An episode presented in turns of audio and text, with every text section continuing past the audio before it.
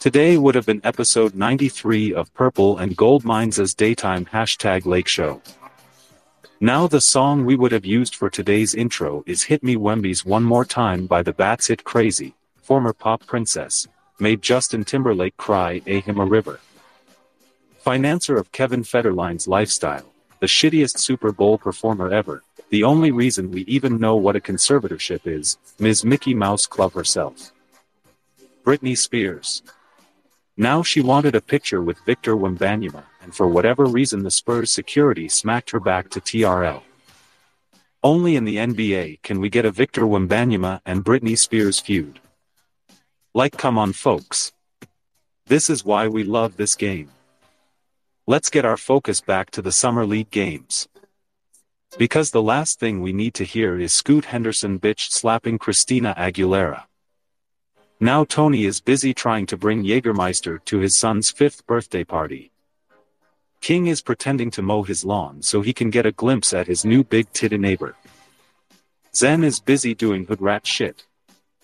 KB is occupied teaching his players Vando's layup package. And since today is 7-Eleven, Alan will tell you to buy a Slurpee and go fuck yourself.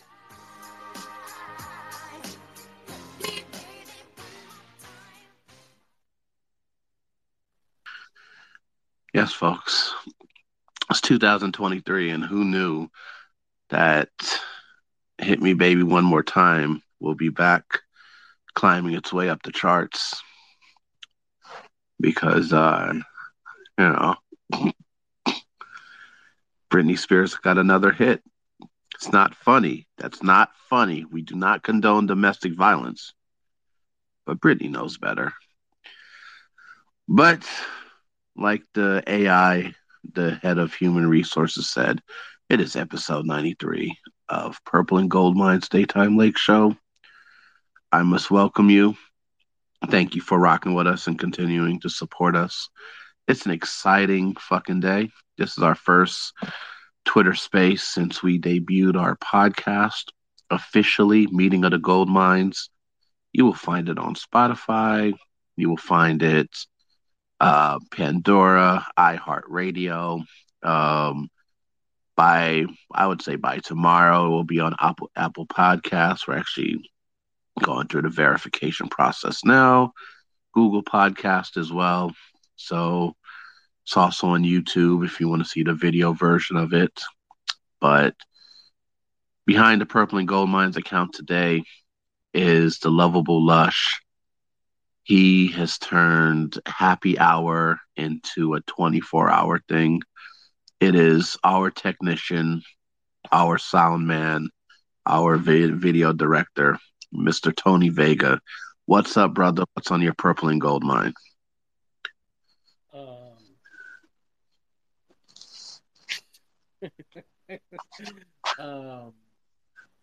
Just a throwback to Britney Spears. It's kind of crazy. You sound far away. You sound like you're in 1999. What about now? What you sound better. Better? All right. Pause. Okay, there's King's context. But hey, it's honestly what's on my mind is just work, and just not focused on anything that has to do with this app, but just being real. We've been trying to roll this podcast out. We're trying to be legit in terms of going through all the it's just been that. We're gonna put more content out. We're gonna see if we can bring the entertainment back to the summer. So it's been all that focus. Like, that's on my mind. Nothing was happening in Twitter. So there you go. Oh. We will get there. We will get there, because I think, we owe the folks an apology. But co-hosting with me today is, he's in this Jamaican bobsled with me. He's here for his looks. He's here for a good time, not a long time. It is the Context King. What's up, Mr. David? Wagwan, brethren. What's on your purple and gold mine? Wait, I could give him a long time too. Now hold that shit down. So look. Pause. Well, good for you. Good for you. But sure. Good for you. It's crazy. I probably sung like the whole verse, like word for word, that Britney Spears song. I don't give a fuck what y'all say. I got three sisters, and they were freaking hooked on Britney and Christina and all that shit.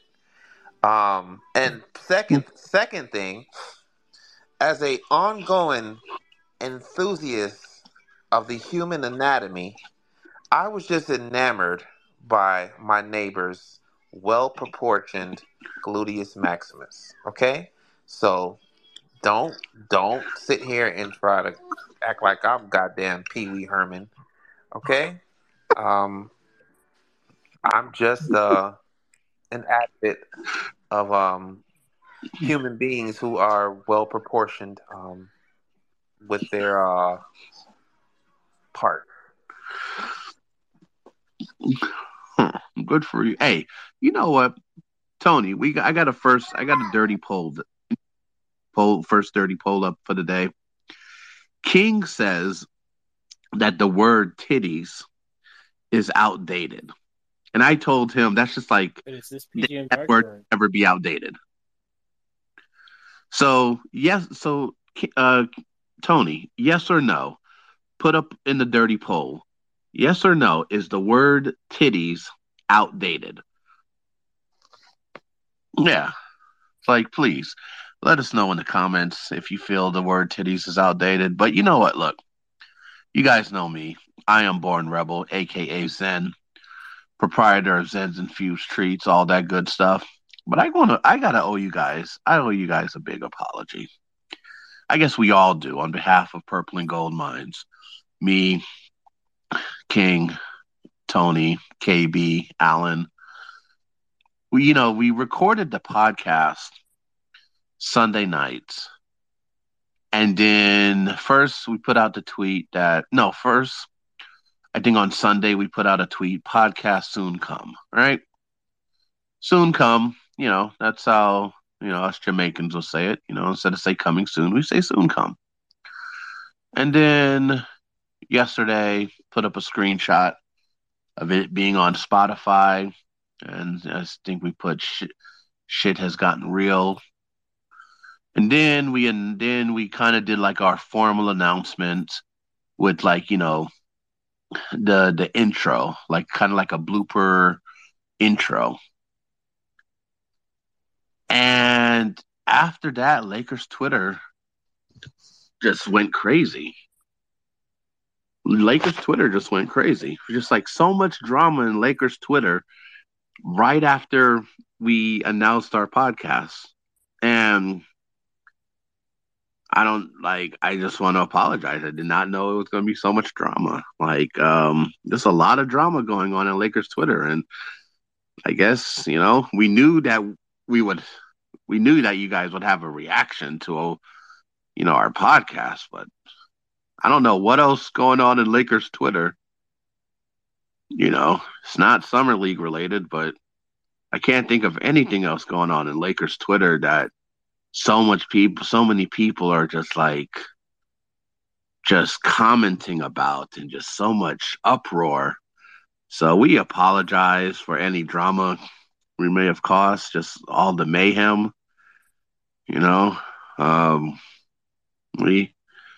Just peace and love to everyone. Peace and love. That's all. That's all we want is peace and love. No drama. No drama. Hey, Tony, come on, man. The word titties, it's three T's. T-I-T-T. Come on, man. I know English is your second language, but titties is should be titties is one of those words that you have to be able to spell correctly. Uh-huh. Yeah. But, yeah. I can't really edit it, so it's... All right. No, okay, you got to delete the poll then. You got to delete the poll because people think we're crazy. You got to delete the poll, and yeah, it's Titties. You got to respect the titties, okay? Protect the titties. But yeah, we debuted our podcast yesterday. Wait. What? No. Come on, man. It's like it's not double T though.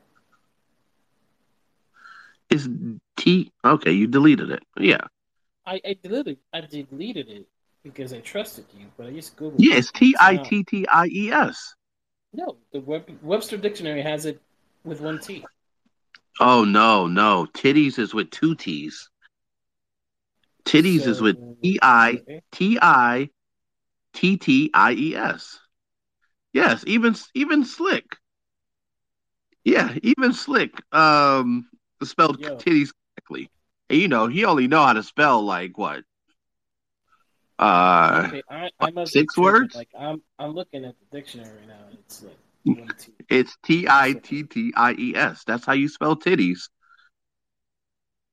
Come on, man. That's like the first word every boy learns how to spell when he gets puberty. Yeah. Titties.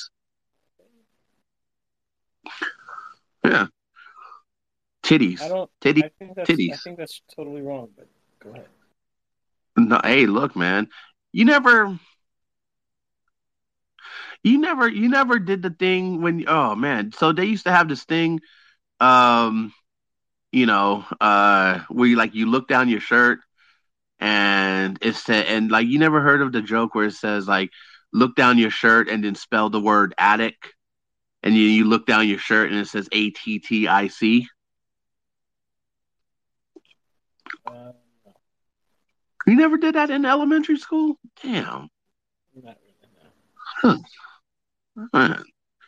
Shame on you, Tony. Shame on you. But, yeah, folks, we're here. So, like, look, on the podcast, if you haven't listened to it, please give it a listen. You know, follow, subscribe, like, you know, give us, you know, give it 5 stars. We hope you find it entertaining. I feel good that you will find it entertaining. But, on the podcast, we spoke about the Lakers' summer so far. The summer isn't over. We talk about the masterclass that Rob put on in free agency, you know, something that we spoke about in the spaces. 14th roster spot. Where do you guys think it should go? Should it go to Biyombo? Should it go to Christian Wood? I personally believe it should be Biyombo. We'll see how it how that shapes up. We spoke about Summer League, Max Christie, what he's doing. We spoke about the Britney slapper, Victor Wembanyama, and his performances in the first 2 games. It looks like he's going to be shutting it down for the rest of the Summer League, which is appropriate. I think from first game to second game, it's night and day, no comparison. I really like what I see from Victor. That second game, he had 26 and 12. He ran the floor better. He's going to be a problem. Now, when I say he's going to be a problem, it might not be this season. It might be year 2 or 3. He's going to have to adjust to the NBA game. I think it's going to take a while to see exactly where he fits in position-wise. He doesn't have the frame to be a center or a power forward or a small forward. That's when you get debatable. He also moves better than like a Porzingis. Like he is quicker. He is faster, which is 2 different things. Great footwork. Yeah, he did fall down a lot. But he has good footwork. Like, how many 7-footers not named Kevin Durant is, you know, doing a crossover and shooting off the dribble. And this guy is 7'3". No one is going to be blocking his shot. But so I really like what I see from Victor. And it's, you know, the one thing about the Spurs, they're going to do right by him. They're not going to try to stunt his growth. They're not going to stunt his development as a player. They're going to do what's best for him. So, yeah. But, you know, with the podcast, we spoke among ourselves. We spoke among the Purple and Gold Mines crew. So with the spaces, let's turn, you know, this is a conversation. We want to open up the floor. So where's your thoughts on Victor Wembanyama? What's your thoughts on Max Christie so far in Summer League? Should they shut down Max Christie for the rest of Summer League? Which, by the way, folks, we will be hosting our first Summer League watch party on Friday. Yeah, we'll be hosting that on Friday. We announced it before because of, you know, contractual shit that's out of our hands between Playback and the NBA. We wasn't able to stream the game, the Summer League games that's on ESPN. But I think it's Lakers Wizards. I think it's Lakers Wizards. But it's going to be on NBA TV. So we will be hosting that watch party on Friday. And if you're not up on our Playback yet, please, it's in the Jumbotron. Join our Playback community. It's called PGM's Fan Cave. It's in the Jumbotron. Become a member. You'll be able to see our full schedule of events that we have signed up. Tomorrow, we'll be watching the Las Vegas Aces versus the LA Sparks, WNBA. You know, we've been watching a lot of the LA Sparks games throughout the season, supporting the other Purple and Gold. The Las Vegas Aces, they're 17-2. They are fucking juggernauts. So, yeah, we're going to be watching that game tomorrow. And on Thursday, we're doing a Throwback Thursday. We're watching Game 4 NBA Finals, Lakers-Celtics. It's the game with Magic does the baby hook. So the baby sky hook. So tap in for that. When we watch these throwback games, you know, we talk about what's going on in the league. We talk about a whole bunch of shit, a whole bunch of foul shit too. So tap in. And it will be fun. And then before, just click on the link in the Jumbotron for the PGM Fan Cave on Playback. Become a member. We would truly appreciate it. And, you know, Friday before we have the watch party for Summer League, we'll also be watching WWE SmackDown, Friday Night SmackDown. Anyone keeping up with this damn storyline with the Bloodline, Roman Reigns and all that, it's been entertaining. Tap in. I am a WWE guy, so I am a Paul Heyman guy. So, yeah, tap in. We got lots of things going on. Appreciate everyone that's in here. But let's have this conversation, folks. We got Evan. Evan, man, we love Evan. Evan is a good guy. How are you doing in this peaceful world, Evan? I'm doing good today. Better than yesterday. That is good. So. Yes, anything going on in, you know, we saw that you know, who, it's like, man, it's like your profile picture should be called the Magic Bullet. Yeah. I'm just an uncivilized Magic Bullet, like the JFK Magic Bullet. Jesus. I'm just an innocent bystander, man. But Evan, what's up, brother? How are you, man? What's man? How you feeling about Victor, man? Oh man, I'm with you, man. Like, this guy is gonna be a problem. Like, you know, like I think part of the issue is that everybody is assuming that he's gonna play center, and I don't think he's gonna play center. Like, I think Pop's gonna be smart, and I think Pop's gonna put him in either the 2 or the 3. And I don't think anybody's thought about how incredibly deadly that can be. Like, think about like how Kevin Durant shoots over the top of everybody all the time. Wimby will be like that on steroids when he gets that shot going. Like nobody is going to block that shot, and even disrupting that shot's going to be hard. So I think if we were,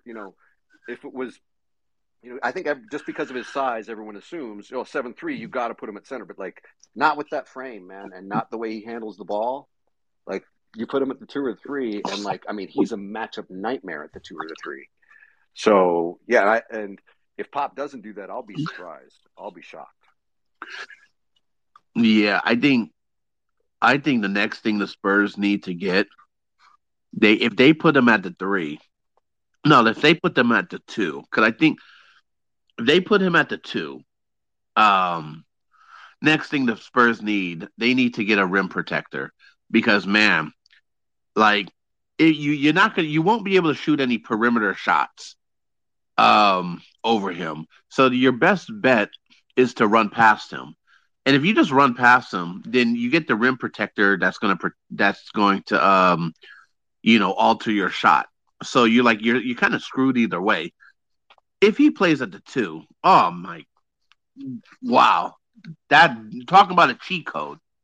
Talk about a cheat code. But Evan, you went to summer league. You went to the summer league game. You watched him. You was in the crowd. What did you see? What did you pick up from him that most of us who were watching on TV probably couldn't? For me, the biggest thing for me was the improvement that he made from game 1 to game 2. Like, he shows you what a high IQ guy he is. And, like, he wasn't making the same mistakes that he was making in game 1 that he made in game 2. And, like, because, like, when I was watching game 1, it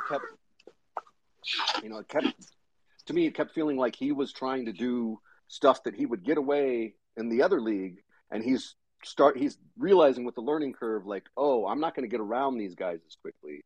Like, I gotta work this a little differently than the old league. I'm not getting as much space as I was, back in France. So, but like the way he adjusted in game 2, I was just like, oh yeah, this guy's going to get it. Like, high IQ players like that, they're going to figure out a way.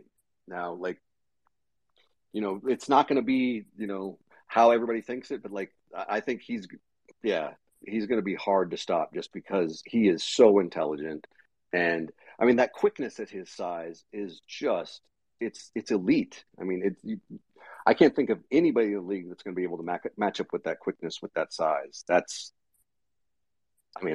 incredible. Like what he does. I think the only 2 people that I can really see, well, 3 people. I think the 3 people that I know for a fact that will be I'm not going to say keeping up, but I'm going to say guarding him. You got to put Kevin Durant on him. If the Spurs are playing Phoenix, you got to put Kevin Durant. If they're playing the Celtics, you got to put Porzingis. And if they're playing the Thunder, you got to put Chet Holmgren. I can't think who else is going to be the obvious defender. Like if he plays against the Lakers, like when the Spurs play against the Lakers, we're not putting AD on him. It would have to be Vando. I'm thinking it would have to be Vando, right? What are you thinking? Yeah, that's a tough one. I mean, yeah, you're going to need Vando's quickness, but then like.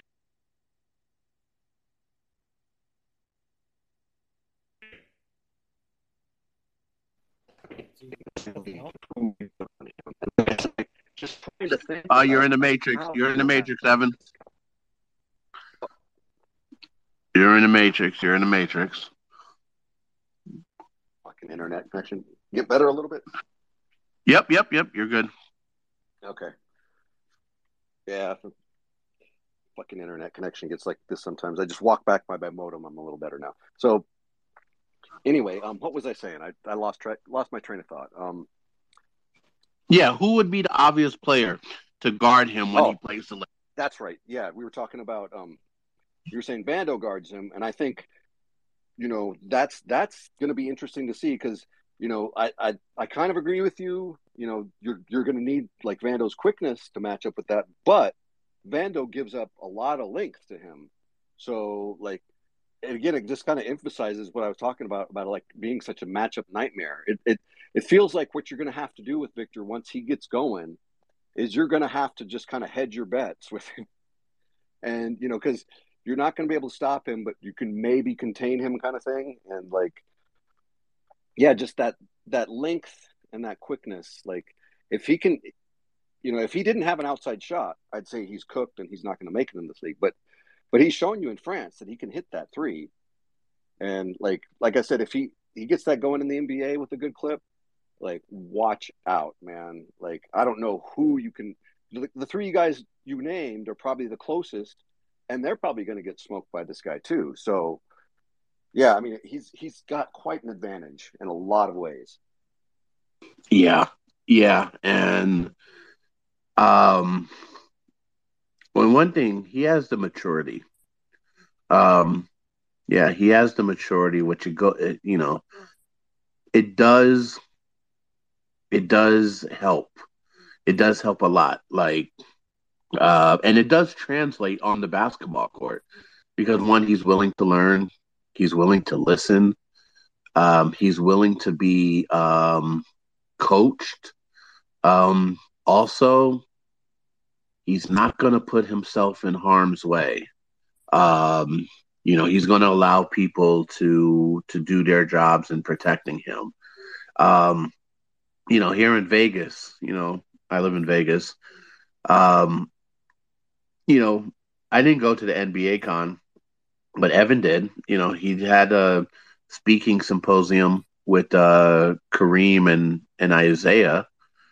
But they also had a big party, that he was the Players Union and Michael Rubin, a guy who used to own the 76ers and he now owns Fanatics. They threw a big party that, Victor was going to be a special guest Saturday night. And he said, nah, he didn't go to the party so he can be able to just get the extra rest. That's a good sign. That's something, we look at, we look at guys like Zion. We look at guys like Ja Morant. I know those are extreme cases. I get it. But you could argue that a lack of maturity and a lack of professionalism is keeping them off the court. So I don't think that's going to be a problem with Victor. But yeah, I saw, our buddy Colin posted a video, tweeted a video of Victor missing a windmill dunk. And then, I guess he lost a jump ball and stuff. I might be in the minority, but I think he was going half speed.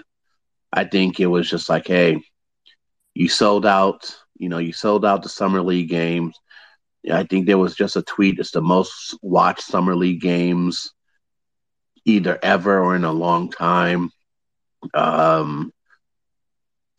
He just had to just stay out of harm's way. He didn't compete for rebounds. He did if the key was crowded, he didn't even bother to go enter. So he had to play it safe. He had to play it safe. And it's going to be really interesting. Now, he does need to work on his body. He definitely need to strengthen his core. It's one thing KB was saying.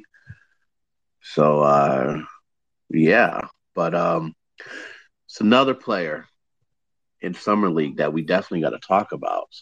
And like I said, folks, feel free, grab a mic. This our daytime spaces. you know, now that we're in the podcast realm, our daytime spaces is about having the conversation. You know, so let's have the conversation. So grab a mic if you want. But next player in Summer League, we got to talk about Max Christie. He's doing his thing. What do you think, Tony? No, I just wanted to comment. No, I mean, I just wanted to comment on Wemby. Like, I don't think he's that. Yeah, I think he's overblown. Yeah, he's definitely overblown. No, I mean, if you want me to elaborate, just go. Again, he's more of a skill kind of NBA player rather than the physicality or the, because his physical attribute is just this, what his 7'4" height, I guess, or it's just I don't know. There's something about his game, and even looking at some of the France games where I don't know if that's gonna translate to the NBA. And I saw the Summer League game, and again, he'll have flashes, but I just find his game boring. There, I said it. I don't. For some weird reason, I just don't find it. I don't find his game entertaining, and if anything, it seems more that he's more of a liability. But and when I say liability, I do mean in terms of just like, can he really stay healthy? Can he really roll through the NBA season? And maybe that's why the Spurs are thinking of low managing him in his first season, which makes sense. But you know, that's kind of interesting that you bring that up, because you know, I've been hearing that you know, that he doesn't have much of an injury history. So like basically this, you know, all this worrying about him being injury prone is really simply based on his frame. So, and you know, I understand why, but like, if there's no injury history, like, you know, I think it might be, you know, kind of jumping the gun a little bit. No, and I get that, but no, I totally get that, but that's also the scary part about it. Like, to a certain extent, like the physical play that is the NBA. I don't think it's gonna match up well for his first season. Like, he's gonna have some monster games. He's gonna have. I'm not saying that his career is gonna be cooked or nothing like that. I just don't. It's gonna be a gradual growth kind of thing. Like, it's probably gonna be 3 to 4 years, in my opinion. You know, it's not something that he's gonna be elite in second year. No, and people kind of compare his trajectory to, you know, or the prospect of him being the best prospect, better than LeBron or things like that, and I don't think so. So that's kind of like where I'm leaning at. But and also to your point, like if he can't play center, then he's a power forward. Can he really guard quick power forwards? Can he really guard quick guards? Like his perimeter game is based on blocking, but necessarily like he doesn't do well with speed. So I don't know. It's really going to be interesting how the Spurs kind of plug him into the you know, trying to build a team around him and trying to bring the best out of him. So that's going to be interesting. Let's see. I hear you. I feel like that I personally feel like he's, you know, more suited to be a wing, you know, than he is the 4 or 5. Like if I were coaching him, I wouldn't ever put him at the 4 or 5 personally. But you know, I'm no coach, you know. But that's, you know, and yeah. It's just because of, you know, matchups, because like I don't want him down there banging with the 4s and 5s, because that's not what his body type is made for. He's made to be played out on the wing, you know, and be breaking down people off the dribble. And, you know, yeah, whether or not, you know, there is definitely, you know, something to be said, because, you know, the one thing he's going to have trouble with is you don't get as much space in the NBA. So when he tries to, you know, and you saw it in that first game, especially, you know, so when he tries to break someone down and tries to move into the paint, he's got to kind of like compact his body to kind of, you know, get in those smaller spaces in the NBA, you know, because like his big wingspan and those big elbows sticking out, like, become a problem. So yeah, it's going to take some time. But the other thing to remember about that too, is that like, you know, the number of like NBA players, even, you know, drafted first or second, that, you know, truly become elite in year one or two, is we're talking about like a very small number of guys. Like the majority of players, it's year three where they hit their full stride and, you know, start to really be, you know, the player that they are. You know, there's a learning curve for just about everybody in this league, because it's a huge jump going from, you know, college, semi-pro, or any of this to the NBA. Absolutely. Yeah, there is. And talking about Max Christie, I don't know, if they don't pull him out of the D League, I kind of feel like that's a clear indication that he's not a rotational player. There you go. You sound far away, Tony. You sound far away. I didn't quite catch all that. All right. Better? Yep. Much better. Yes. Sorry. Different mic. Yeah, so if Max Christie is still playing Summer League, then that means that he's probably not going to get a lot of burn this season. Let's see. Well, we'll see. You know, I think he's got a good shot of really putting pressure to get some. He really does. You know, and the other thing too, like Zen and I were talking about this a little bit last night. I think he's also got a good shot if the Lakers keep winning here in Summer League. You know, it's not a huge thing, but I think this could be, you know, a confidence builder that he could carry over into the season.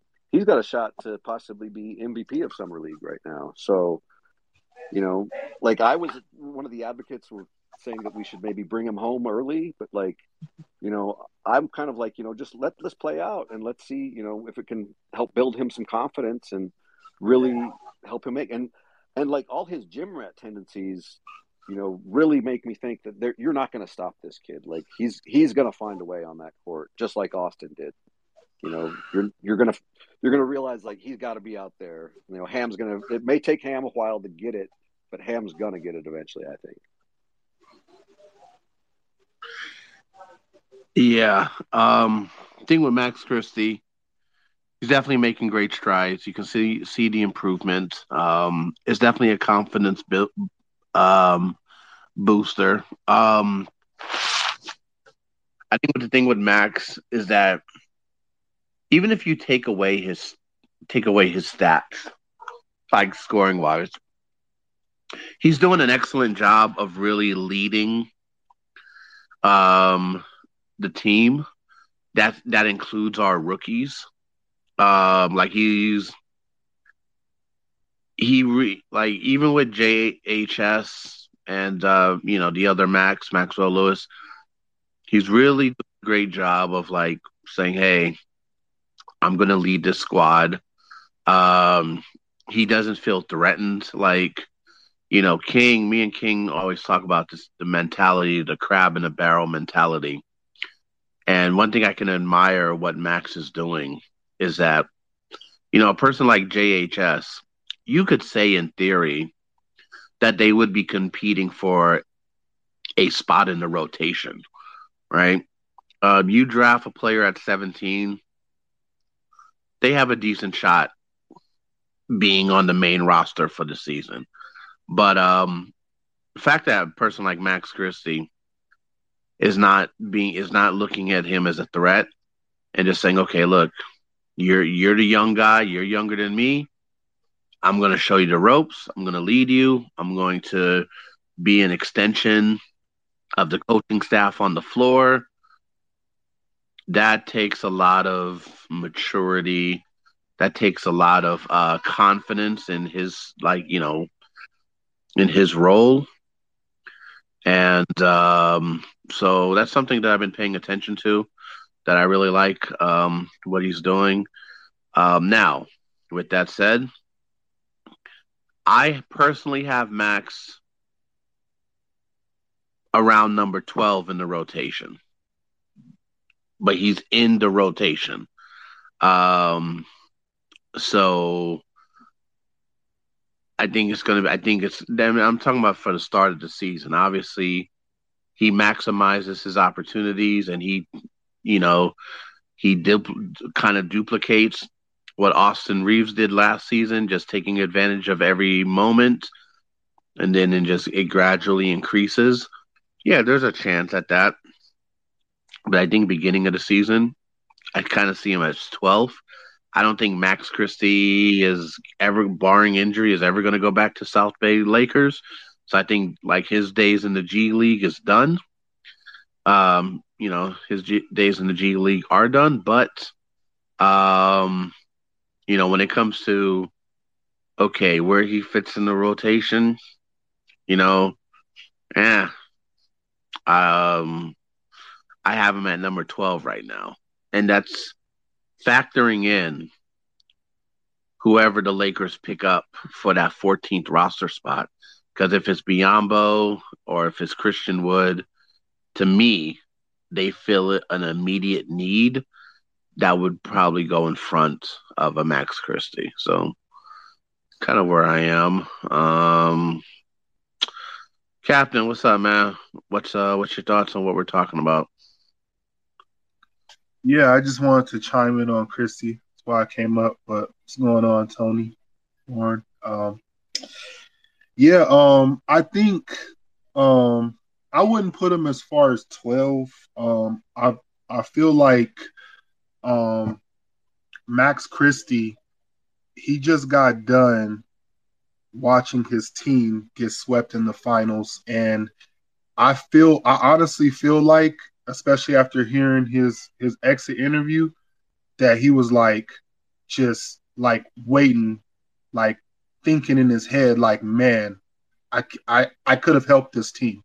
You know what I mean? I need to be out there. And, I don't like to compare the guy to Kobe, but I remember seeing a lot of early interviews with Kobe too. Kevin Garnett recently spoke about this as well.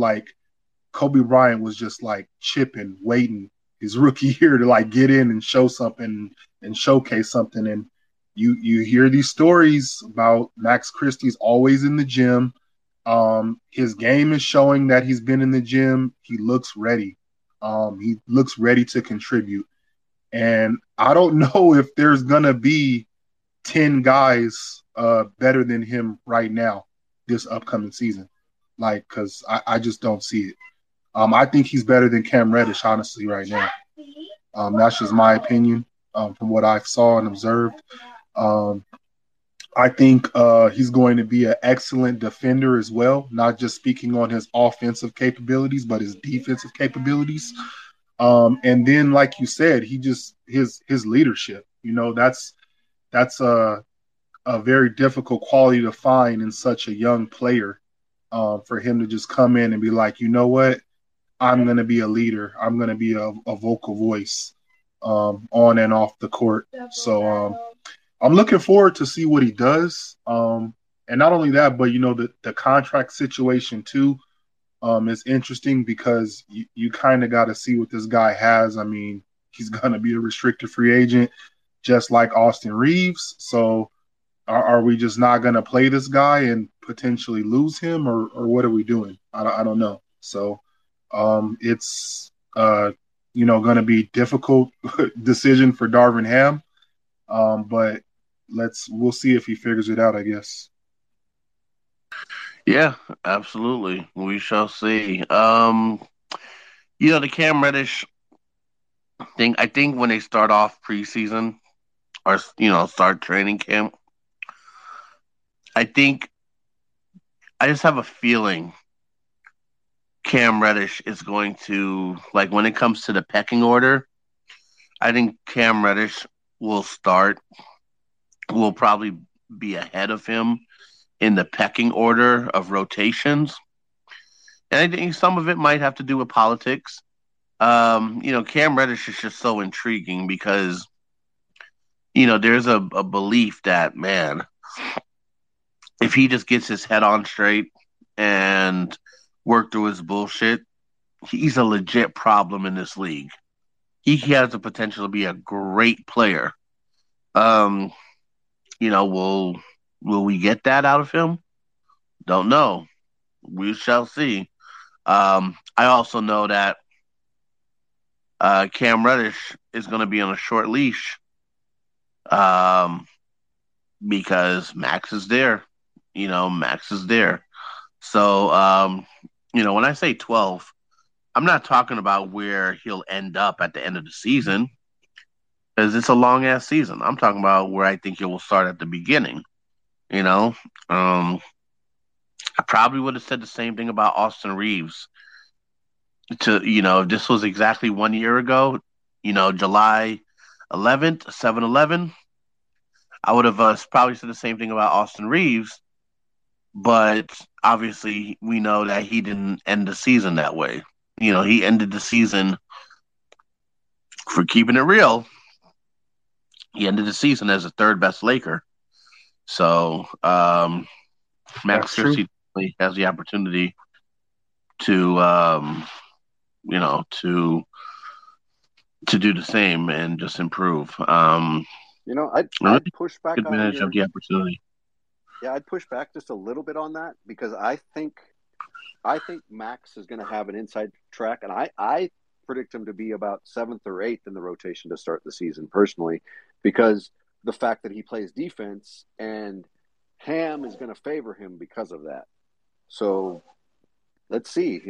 I'll even place a bet with you if you want to see him, that first game where he is. But I think he's going to be about 7th or 8th rather than 12. So who do you have? Okay, so let's say you have him at 8. Okay, so your starting 5 is LeBron, Rui, Austin Reeves, D'Lo, I guess AD, right? I guess. No, that's crazy. Okay, all right, yes, and I know you guys have a lot of. You guys are feeling. I wonder how many folks woke up this morning feeling so good about AD after seeing him box, seeing the images of him boxing Kevin Hart. Like, that really doesn't add. That really doesn't add. To his perception. I'm going to show him that I'm going to show folks, all the naysayers, all the doubters, all the born rebels of Twitter. I'm going to box Kevin Hart, a person that is almost 2 feet shorter than me. That's what I'm going to do. I'm going to box Kevin Hart. Yeah, hey man, I can't speak on the boxing. Oh man, I can't speak on the 7-foot boxer, man. Give him a break, man. Probably very difficult, I would imagine. But yeah, I think it's more for just endurance type stuff. I don't think it's actual boxing, right? He should. If that's what he was gonna do. He should just feed his daughter a whole bunch of sugar and just chase her around because you'll get the same. It's the same exact effect. Yo, that's funny. It's just it's what was it? You remember the one of the games? Oh man, I think it was the Minnesota game when one of the Minnesota games when Pat Bev was getting posted up by Karl Anthony Towns. It's yeah. Well, I'm not a professional athlete, but I have trained with the gloves on, and it takes a lot out of you. It really does. More so than just your standard cardio. If you will. So I definitely think that's the way he's going. He's just trying to build endurance. Maybe that hand, eye, foot coordination, it'll help with that as well. So, yeah. Where'd he go? Oh, exactly. Yeah, it looks like he just dropped out on us. So it's, I guess it's just you, me, and Tony right now. Yeah. I'm not making a big deal about the boxing stuff, guys. I mean, well, no, we're going to make a big deal out of it. What does boxing – so what does boxing attribute to his three-point shooting? Just curious. Well, Tony, nothing. Like if you know the way AD works, he doesn't do anything basketball until about, I believe, 6 weeks from training camp. He says so times. So that's his off-season regimen. So he basically traded in Call of Duty for some gloves. So that's, there you go. Yeah. Got it. Okay, look, it's not about it's not about the boxing. Okay, it's like he didn't find Dave Chappelle because Dave Chappelle is like ripped and like average height for like Kevin Hart's not even average height for a woman. Like to say, hey, I'm going to box Kevin Hart. Like he already has issues with his back. He has to like slouch over. I don't know, man. I mean, but hey, he was gassed again. He's doing something more than playing 2K or playing. Maybe you'd rather him play Call of Duty, like Tony said. I mean, Max Christie is the official partner of Call of Duty, so just saying, you can eat your kid and burn it up. I guess a lot of players game, by the way. LeBron games frequently as well, so. That's nothing new. Hey, look. On easy mode. Too, hey, look. If I don't know. If one player we know is not a gamer. It's Ja Morant. Oh boy, he's playing a different kind of game. Yeah. No, he tried out. He played Grand Theft Auto one time. It was like, hey, it'd be fun if I do this in real life. And he never came back. He never touched his PlayStation again. So, questions. And do you remember that you finished Secession, right? The what? Secession. I finished Secession. Right? Yeah. Do you remember that episode that they were sacrificing this guy, the protagonist? Shit. What, Kendall? Like he was, that they were sacrificing Kendall for the greater good of the company. Yep. Yeah, this is the Ja Morant situation. They're sacrificing. Yeah, the sacrifice. Fucking crazy. Fucking crazy. Let's see. What else? Oh, well, here's another thing to talk about. And, real quick, those who are just hopping in, shout out to everyone that's in here. If you haven't already, if you haven't heard, we debuted our official first episode of the Meeting of the Gold Mines podcast. It's on Spotify. It's on YouTube. It's on Pandora, iHeartRadio. It will be up on Apple Podcasts. I'll say by tomorrow. Same for Google Podcasts. Extra verification steps that we're going through. But the podcast is up.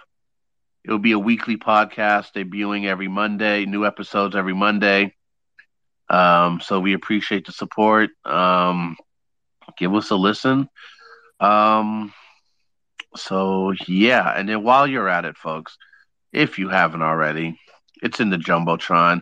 We got our Playback platform, a Playback channel, PGM Fan Cave. Shoot us a follow. Become a member of the community.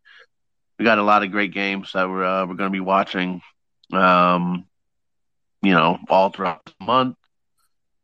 And shit, also in the Jumbotron is the Purple and Gold Mines community. Yeah, join the community. We'll be active on it. So a lot of cool things are happening with PGM. Very happy, very proud of us for getting this podcast underway. We've been talking about it and, had to get the timing right. But yeah, speaking of timing, one thing that the NBA, I guess, fully debuted and gave us all the info for over the weekend, was the in-season tournament, the NBA Cup. I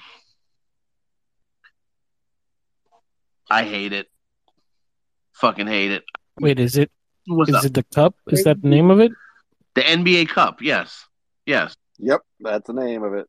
Like the thing that you urinate to drug test? Yep. Is that the Cup? Yep. Okay, cool. Someone's gonna piss in it. Yeah, the thing that also protects your nuts. Yeah. Yeah. Also protects your nuts, yep.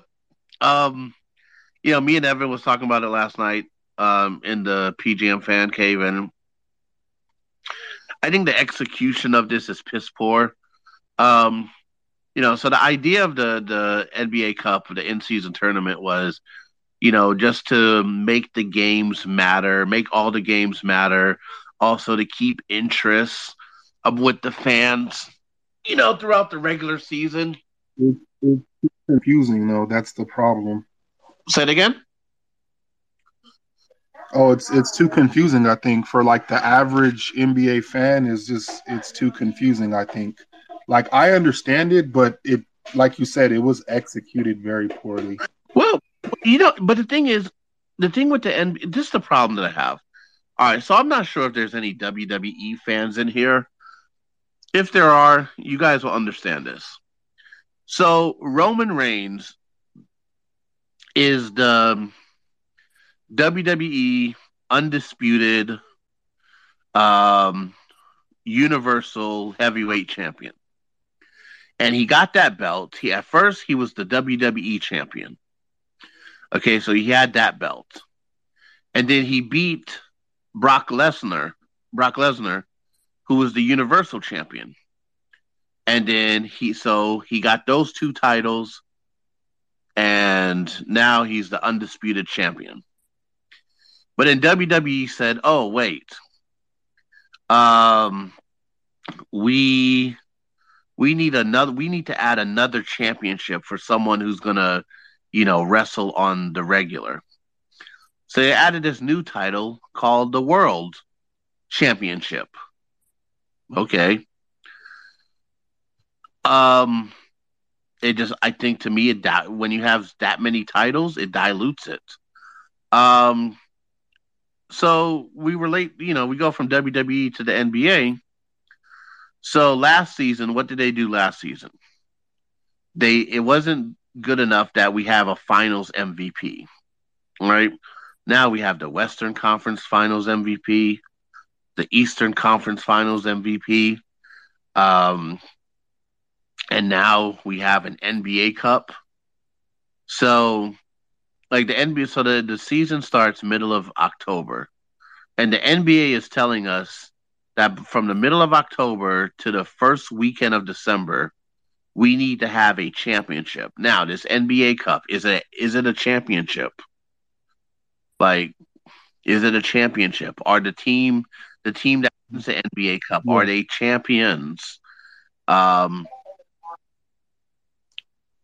Is it a thing where, you know, if the Lakers won the NBA Cup, and I know the people are going to get pissed off at this analogy, or this comparison, but just hear me out. Let me reverse it. If the Celtics won the NBA Cup, but the Lakers won the NBA Finals, who's the champion? Who's the champion?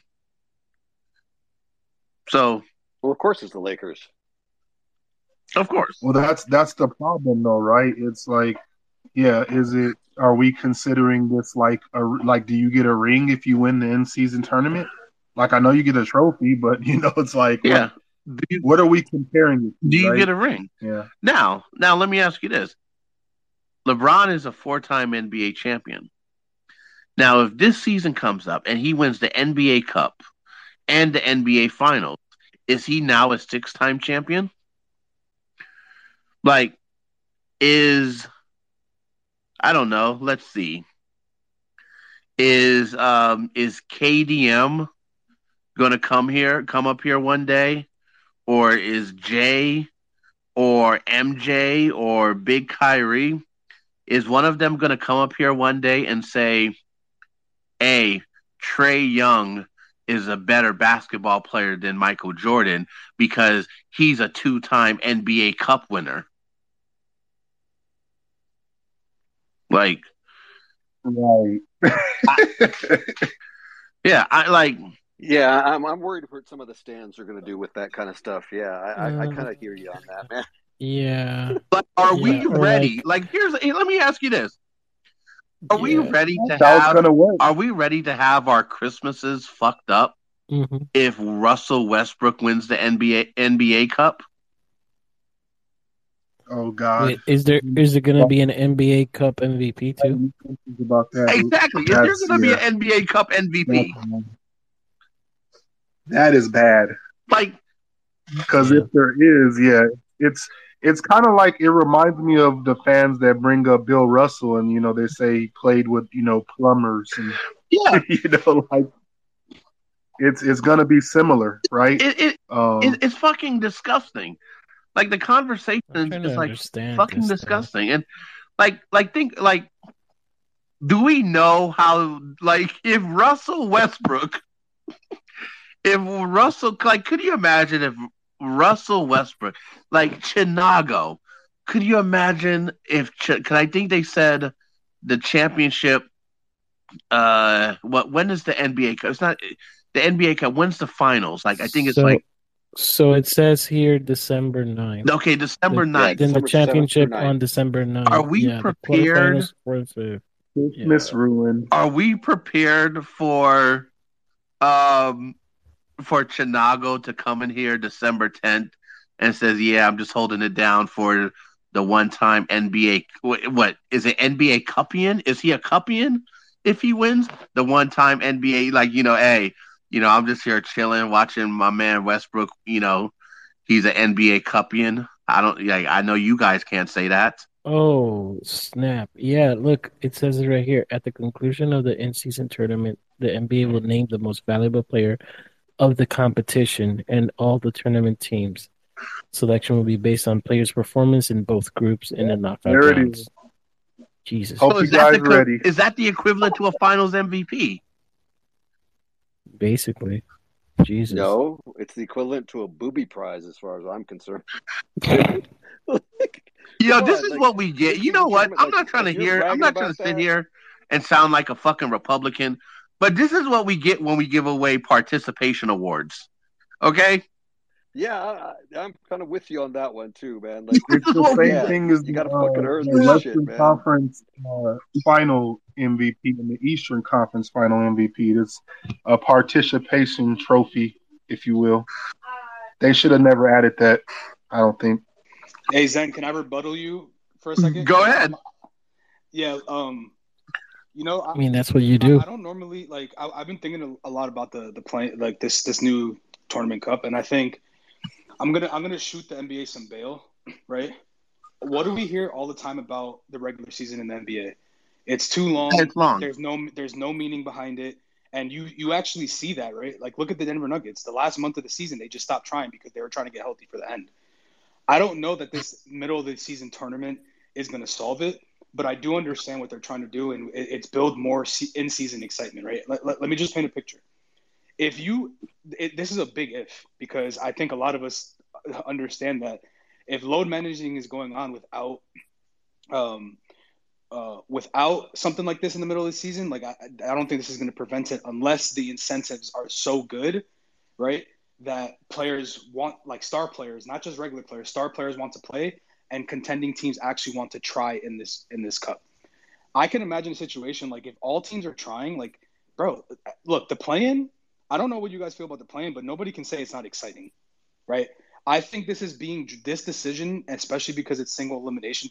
I don't know if I haven't read the full rules, but up until a certain point, you can say what you want, but clearly the play-in has worked, and they're capitalizing off what they're seeing with the play-in with the midseason tournament.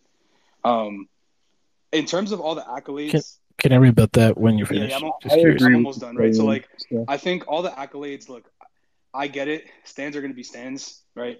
no matter what, whether it's a tournament or not, like they're going to use that to their advantage. I don't particularly care about that conversation, but at the end of the day, I think the first iteration of this tournament is probably not going to be as successful as they want. Maybe it will, but over time, if they can really fine tune the incentives and make teams actually try, I think that would be really, really, really dope for the league, right? Like you don't have to wait until the end of the fucking season to get real playoff basketball or real basketball. And if you think about it from a GM perspective, what better way to know before the trade deadline if your team needs a tweak than to actually test it out in a tournament that's not as high stakes as the finals, right? So I think a lot of different parts of basketball can benefit, especially from a revenue standpoint. That's obvious. We'll just have to see how it plays out. Go ahead, Tony. So, okay. The problem is like in-season tournament, but it's not like middle of the season. Like it's literally December. Like this is decided like the first week of December. So it's like you're literally letting the season starts in November, if I'm not mistaken, November 13th or something like that. It starts October, the end of October. End of October. So, I mean, but preseason starts like end of October or something like that. But anyway, like you leave like the first month of November, then a month of play, and then you got the in-season tournament, and then another month and a half or so, almost 2 months pass, and then trade deadline. Like I don't see the value in it. That's no, I see the value in it from what you're saying, but how they placed it, it's I don't know. Like there's no way in hell, and that's why I said there's a big if. There's no way in hell LeBron's suiting up and trying in the in-season tournament, bro. You know what I'm saying? Like that's the worrying part, but that's why I said I don't think we can judge it on year one, because eventually they're going to get the incentives right where people are going to want to play, right? Like what I was thinking is there a way that they can incentivize it so that if you play and you win, you get a leg up in postseason standings at the end of the season, right? Maybe you get a half game advantage over somebody you're tied with just for winning the tournament. Things like that, I think they can experiment down the line. Similar in the way that play-in made teams want to try more later in the season. Like they just have to figure out how to make teams try in this tournament. Yeah, but to the point, like that's like an entire season's worth. You have to agree that the play-in kind of worked out for the entire season, because like you're right there on the deadline and you're still like two games right there or a game, so you can still make the play-in. It makes it exciting. But at the same time, like this would make what exciting? Like I'll give you an example. What if they find a way to incentivize it, right? You know how like we were tied with all those teams in the like towards the end of the season, where like we were basically a half game back from everybody. A simple feature of like if you play this tournament and you try, I don't know how they quantify that, and you get a game up, a half game advantage over your division if you win. Like. Again, I don't know what this is going to look like, but there has to be a meaningful benefit, in my opinion, or otherwise this is just going to be like, you know, we're going to get to the in-season tournament and AD and LeBron are going to be resting. Hey, I mean that's the point, like because like there's no real incentive for the. This is really no real incentives. Like there's an incentive for players like rookies for things like that because you get incentivized, but for players like LeBron, it just doesn't make sense. Hey, do y'all think it'd be? Y'all think it'd be cool to say like did somewhere like wait, we can't hear you. Is it too windy? Who's talking? Yeah, it's a little noisy, but is that better? Is that better? No, I can hear you horrible. Well, while he gets his mic to let me go ahead and say what I gotta say. Go ahead, baby. I agree with what Jay's saying. 100%, because that actually makes total sense. And if they do find a way to incentivize it, which I thought they did, Jay, because they said that they're going to get – I know it's not a lot to a lot of superstars in the NBA to make $700,000, I think, each for the player if you win, like, the whole entire thing. But I think it's $500,000. $500,000. So, I mean, I'm just saying, like, any certain amount. Like, for rookies, that'll be a lot of money for them. So I think they will definitely try. But I definitely agree with the last thing he said before that. I agree that LeBron, AD, like, are they important players for all the tournament or the play-in tournament? They're not going to take this seriously. So if anything, I think that helps us strengthen our make our bench unit get more, become more cohesive and continue that continuity that they're trying to build through training camp in the regular season. So I think that's going to help us there. And if LeBron James and AD do play, they're not going to play that much. So I actually love this this play-in tournament a lot. Or what is it called, play-in tournament? It's called the NBA Cup. The NBA season tournament. Okay. It's the NBA Cup. The NBA Cup. The in-season. Yeah, so NBA, or whatever you want to call it. I like the idea of it. I just don't. Yeah, I don't see superstars taking it that seriously. But I think I just like for the. I don't care for LeBron and AD. I care for the younger cats and the rest of the roster. How much that's going to help us moving down the line. But my question is like, is this really located in the time of the year where it's like, oh, this is the dog days of the season? Like, really doesn't fit. Well, no, Tony, like, not it's even literally the first week of December. Right, no, not the dog days. It just doesn't. Season. I'm just saying. I think this will incentivize the younger players on our roster. Two, it like I said, it's going to help our other roster down the line. Like not like LeBron and AD, but it will impact Taurean Prince, Cam Reddish, Max Christie, like you name it, like other people. I think pretty much if they don't play LeBron and AD that much, that's when you use your two-way players, if anything, and you play them in this kind of tournament. So I think that's where I kind of see it being big, like a big importance for continuity, because this team is new. A lot of people saying we won the free agency, but tournaments like this will prove why we won it, or either it will help us become what we think we can be. So go ahead, Evan. I was just going to say, the one thing that I will give them a little bit of credit for on this thing is that, I've heard that, it's mostly us American fans that are like, talking shit about the NBA Cup. But apparently the international fans are loving the idea from what I've been hearing. And I just heard something from Jerry West at Summer League when I was listening to him on Sirius Radio that really freaking surprised me. He was saying that internationally right now, basketball is approaching soccer numbers with fans. And that fucking blew my mind. Like, no offense to Jerry West, I do not believe that whatsoever. Oh wow! I mean, he's saying approaching. Now that could be, that it's just climbing. It could still be millions away for all we know because he never gave the numbers. But my point is like, we all know that like here in America, like basketball is at best number two. Most of the time it's number three for a lot of people. So I was quite blown away by that. So what it seems to me like what the NBA is doing is that they're trying to cater to those international fans, as well as think about the timing of this. That is happening in December when NFL is really heating up. And they're going to put something on the weekend right before those big NFL games.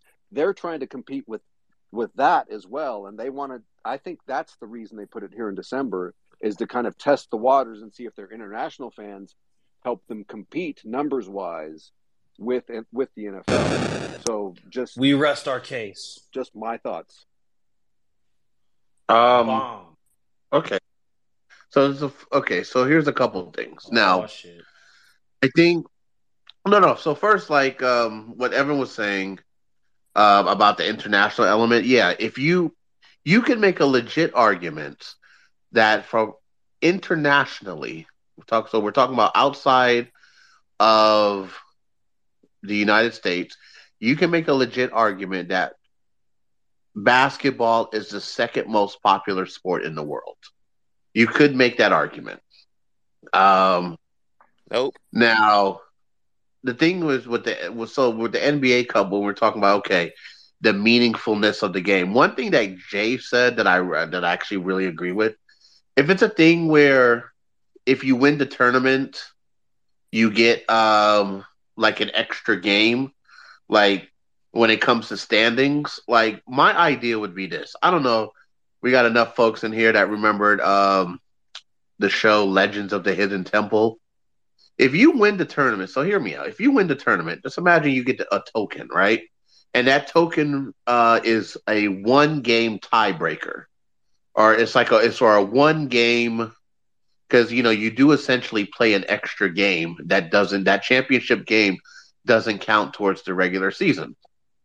So you do play this extra game, and let's say you win the championship. You should get this token that counts for like one win. And what I mean by that is this. Now, last night I did throw out the idea that if you win the tournament, you should get you should be guaranteed for the 10th spot. Now, I got two ideas, but this first idea is the tournament as is. You should get this one game token, meaning this. If the Sacramento Kings win the tournaments and they finish the season at the 3 seed, but let's say the Grizzlies is one game ahead of them at the 2 seed, they should be able to use that token and say, hey, we now are tied. Oh, shit, guess what? We own the tiebreaker over the Grizzlies. They become the 2 seed. If it's a team... What the fuck? You don't understand what I just said? I do, but why? Like, you're diminishing the regular season at that point. Okay. Let's say it's a team that is one game out of the 10th seed. They're the 11th seed, and they're one game. They use that token. Boom, they're the 10th seed. It should be something where it has meaning towards, because if the NBA finals, the playoffs is what matters, then it should be something that goes towards that. Like, the thing with the NBA Cup is, I think it's too early. Also, we still got an all-star game that no one gives a fuck about. So maybe the all-star game should get replaced. Maybe, you vote for your NBA all-stars. You vote for your NBA all-stars, or maybe instead of play that game on the Friday night, the international players versus the rookies and sophomores, maybe we get rid of that game and let that, and then during All-Star Weekend, it should be the finals of the NBA Cup, the championship game of the NBA Cup. Let it have more season go by. Let it represent, the NBA Cup will end at the halfway point of the NBA season, or around the halfway point, maybe the first 50 games. But I think it's too early. 2, it doesn't mean anything. And then my second idea for this NBA Cup is, now, we always talk about all the teams that are tanking, right, and don't even try to compete. Maybe the tournament should be all the teams that didn't make the playoffs the season before. And whoever wins is guaranteed a play-in spot. I don't know. I hope they tinker with it, tinker with the concept, tinker with the timing. It just feels, I don't know. It just feels like it's too early in the season. It's too early in the season for all of a sudden to have a tournament. It feels weird. You're turning this into some kind of 2K type of thing, bro. I think the meaning or the reason why Adam Silver came up with this is because, first of all, the group play games are regular season games, and it's kind of to incentivize you to say, this game in November really counts. Let me go out here and play hard.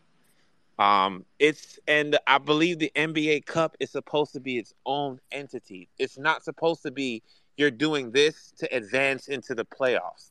No, the NBA Cup is the NBA Cup. Regular season, I think it's more tied into the regular season than it is for a playoff season, or to incentivize you to get to the playoffs. No, it's to make you make those games in November, because I think it's 8 games that you have to play that basically kind of show if you make it towards the real tournament. So it's to make those games mean something. And then it's to broaden the game a little bit more. There is a reason why I think Evan was talking about it. There's a reason why they call it the NBA Cup, World Cup, shit like that. They're trying to get to another audience. And, so I think that's the reason why they do it. I'm pretty sure they will tinker with the idea, and this is kind of it's the prototype. It's the one that they put out there. Let's see how this works this year. and then next year we'll look at it and we'll make some adjustments. That's what they're going to do. So, and I think they're going to get rid of that All-Star game too. That All-Star game shit, dog. Like, I swear to you, I haven't watched it. It's like the NFL. The NFL got rid of the Pro Bowl game because it started meaning nothing. So they were like, you know what? You're a Pro Bowler. You're a Pro Bowler. Let's go out here and have some fun, and that's it. That's all. So I think they'll do that with the All-Star game. Go ahead, Jay. Yeah, maybe they think the 500. Because now that I'm thinking about it, I did forget about that they count towards regular season games. So really, it's like this is a game that the players are going to play through anyway, except there's just one, it's going to, if there's more hype, that's going to generate more interest, more revenue for the entire NBA. But also, imagine getting 500K because you beat, like, I mean, it's single elimination, so anything happens. But imagine you're getting 500K just to beat the Rockets if they advance or something like that. So, like, that's what I was saying earlier, King. I think we can't judge it year one. If it's gonna make the regular season be more fun, I'm all for it because this shit is ass right now. I'm not gonna lie to you guys. Like, there's certain games I don't even watch anymore because I'm just like, yo, if the Lakers lose to this team, they're gonna get ridiculed. If they win, they're supposed to win. There's nothing for me to do here. I'm gonna take my ass to sleep. And then it goes because I know you were talking about like Jaylen Brown and some of the people that are on the players union. What have they done for the guys in the middle that's not making a lot of money? So this is the time for, let's say, the Lakers for Anthony Davis and LeBron James, who's making $40 million a year, to look down at a Cam Reddish who's getting a vet min and say, you know what? Maybe you could use that $500K. Let's go play hard for these games. Let's get these rookies this money. Let's do this for the guys that's not making, because, bro, $500,000. To those guys are the world. To LeBron and them, man, they're not really worried. They get that a check. Every Tuesday they get that shit deposited. So, but these other guys who are getting $10,000-$15,000 deposited every week, $500,000 at one time is a big deal for them. So I think it also does that. I think that's the reason why when you look at the money, we say $500K. That's not a lot. It depends on who you're saying it for. It's not a lot for Jaylen Brown or these guys that are making this huge amount of money per year. But for the guys who are on vet mins or on these low salary where they're getting $100,000 a week or $20,000 a week, getting $500,000 at one time is a huge deal for them. So they're going to play hard, and it's going to show some of these. So if you see a LeBron or AD choosing those games to take off, that's how you know, damn, these are some selfish dudes. They don't care nothing about the young boys, but I think it's gonna. It also is to do that as well. It's to kind of lower the load management, especially during those times. Like, you're not gonna load manage during a NBA Cup qualifying game because you're gonna need to win that game to get to the tournament. So I dare you to tell the Clippers that, King. Kawhi and Paul George are not playing those games, buddy. Right, that'll show you. Them some selfish ass dudes. You don't want to get your rookie or your second-year guy a little extra money, a little $500,000. I mean, so, yeah. Yeah. Yeah, it's not like, you know, yeah, that's like, hey, that's not my job to get you paid. Fuck you. Evan, what you got, man? What's up, Evan? I really like your idea, and, like, I think there should just be a way to protect contending teams mostly, you know, and this tournament should be like, you know, since it's midseason, the way I feel about it and look at it, like, it shouldn't mean as much, and this should be the lower tier. So I feel like if you're in the top four seeds on either the West or the East come, you know, like a week before the tournament, you don't have to participate in the tournament. That's the way I think it should be, and it should just be those lower teams. So then you don't have to worry about injuries to any of the contending teams. But, you know, the one argument, I guess, against that is that sometimes when things are, you know, so close, and, you know, especially like as close as it was in the West last year, you know, there's a good argument that, you know, just protecting the top four doesn't protect enough. But you know, I think there needs to be some sort of, you know, because to me that's the biggest thing, and I think that's what so many of us American fans are really worried about, because, you know, I think we've all been seeing the same thing in these past couple of years, man, that, like, the injuries have just gotten out of control. And it's not just us with the Lakers. It's pretty much everybody across the board. I can't think of, like, you know, the last time I saw this many injuries in the league. And, you know, people have come up with all kinds of, you know, theories as to why, you know, just, you know, the way they play today, you know, or whatever. But, like, yeah, I think that's what's got a lot of us worried is, like, you know, especially as, like, a Laker fan, like, what happens when we qualify for that tournament and then game one, you know, LeBron or AD, like, you know, bust up their knee. It's like, yeah, like, our season is screwed. So, like, and just for fucking something that really didn't matter.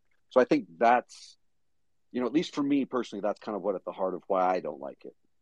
Yeah, and honestly, Evan, like, when I first heard of the, I thought that's what it was. When I heard that all of the teams are in it, I'm like, wait, that makes no sense. It should be some type of qualifier for you to get into the tournament. And that would be either the higher seeds are only, or it would be the lower seeds only.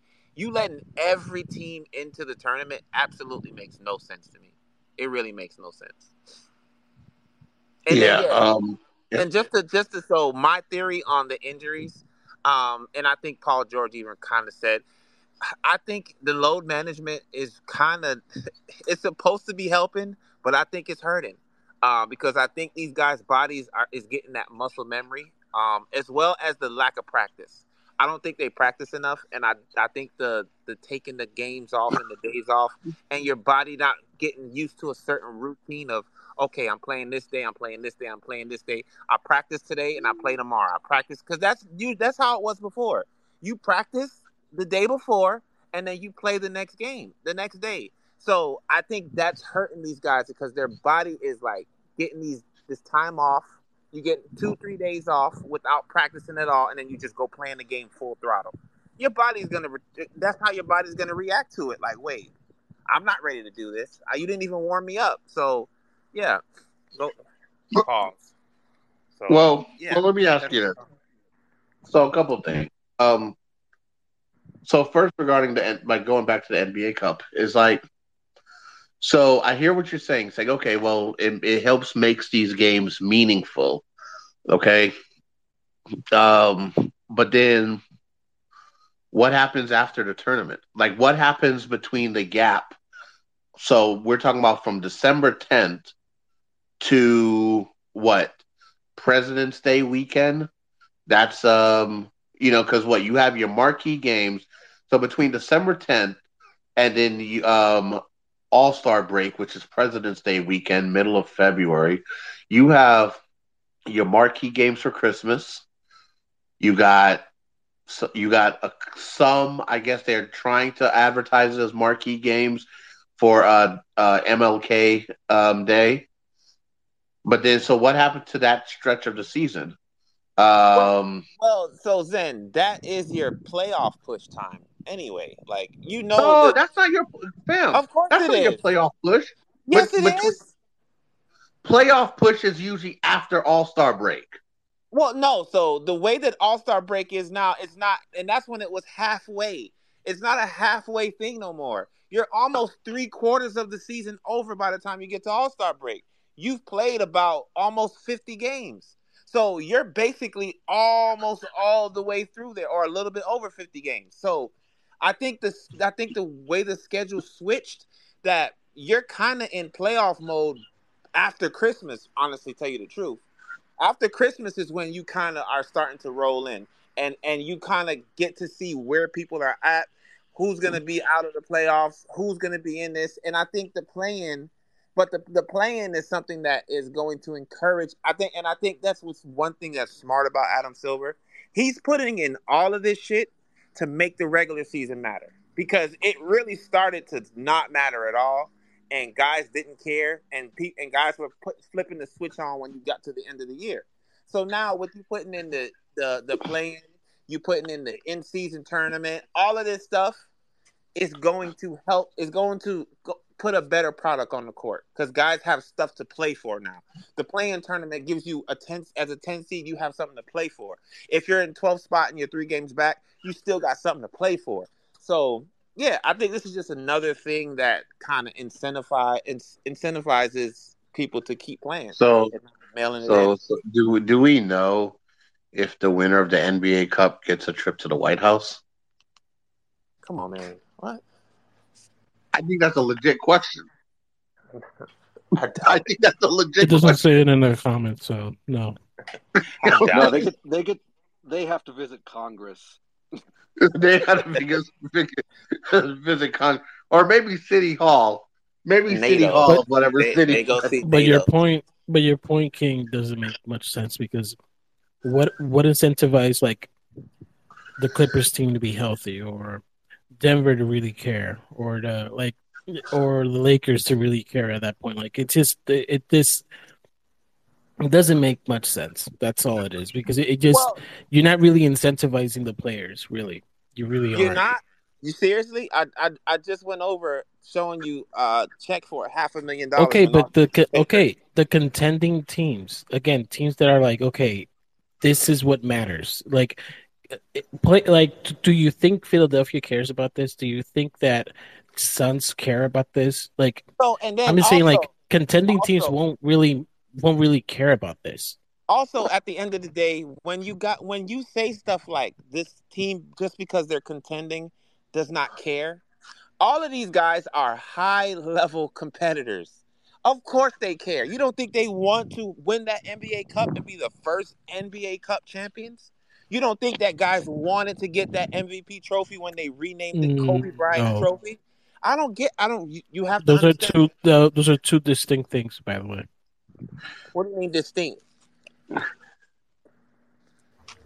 Because you're saying MVP trophy? Yeah, the Kobe Bryant MVP trophy, and you're comparing it to the in season is two different things. And honestly, what do you have to gain with this? Well, so we don't know if it's two different things yet, because we haven't seen it.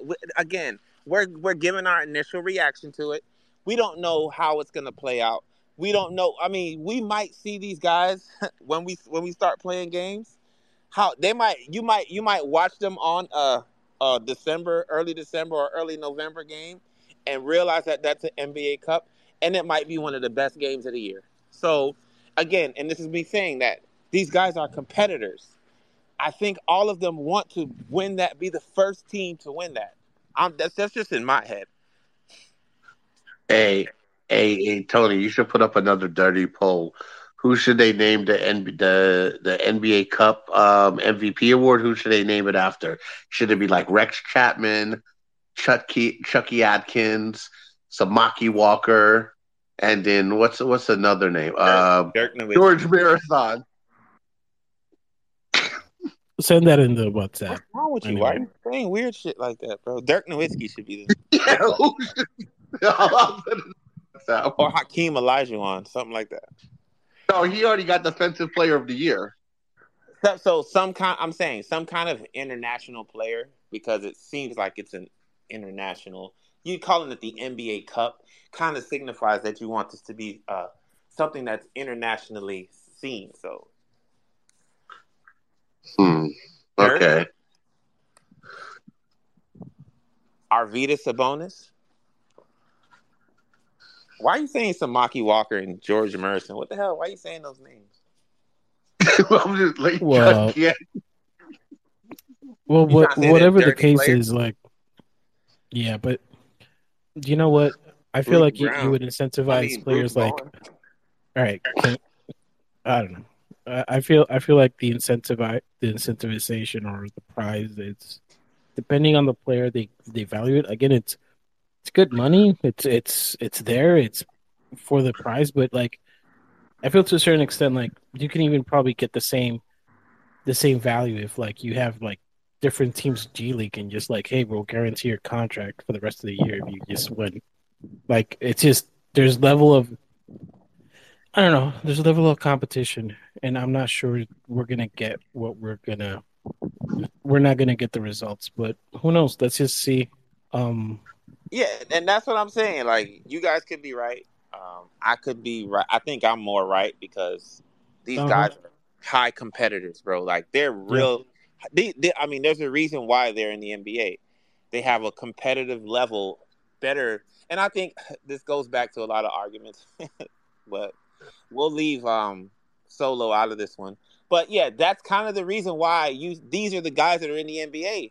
Their competition level is higher, right? That's one of the reasons they kind of, because most of these guys aren't the best. They're not the most skilled.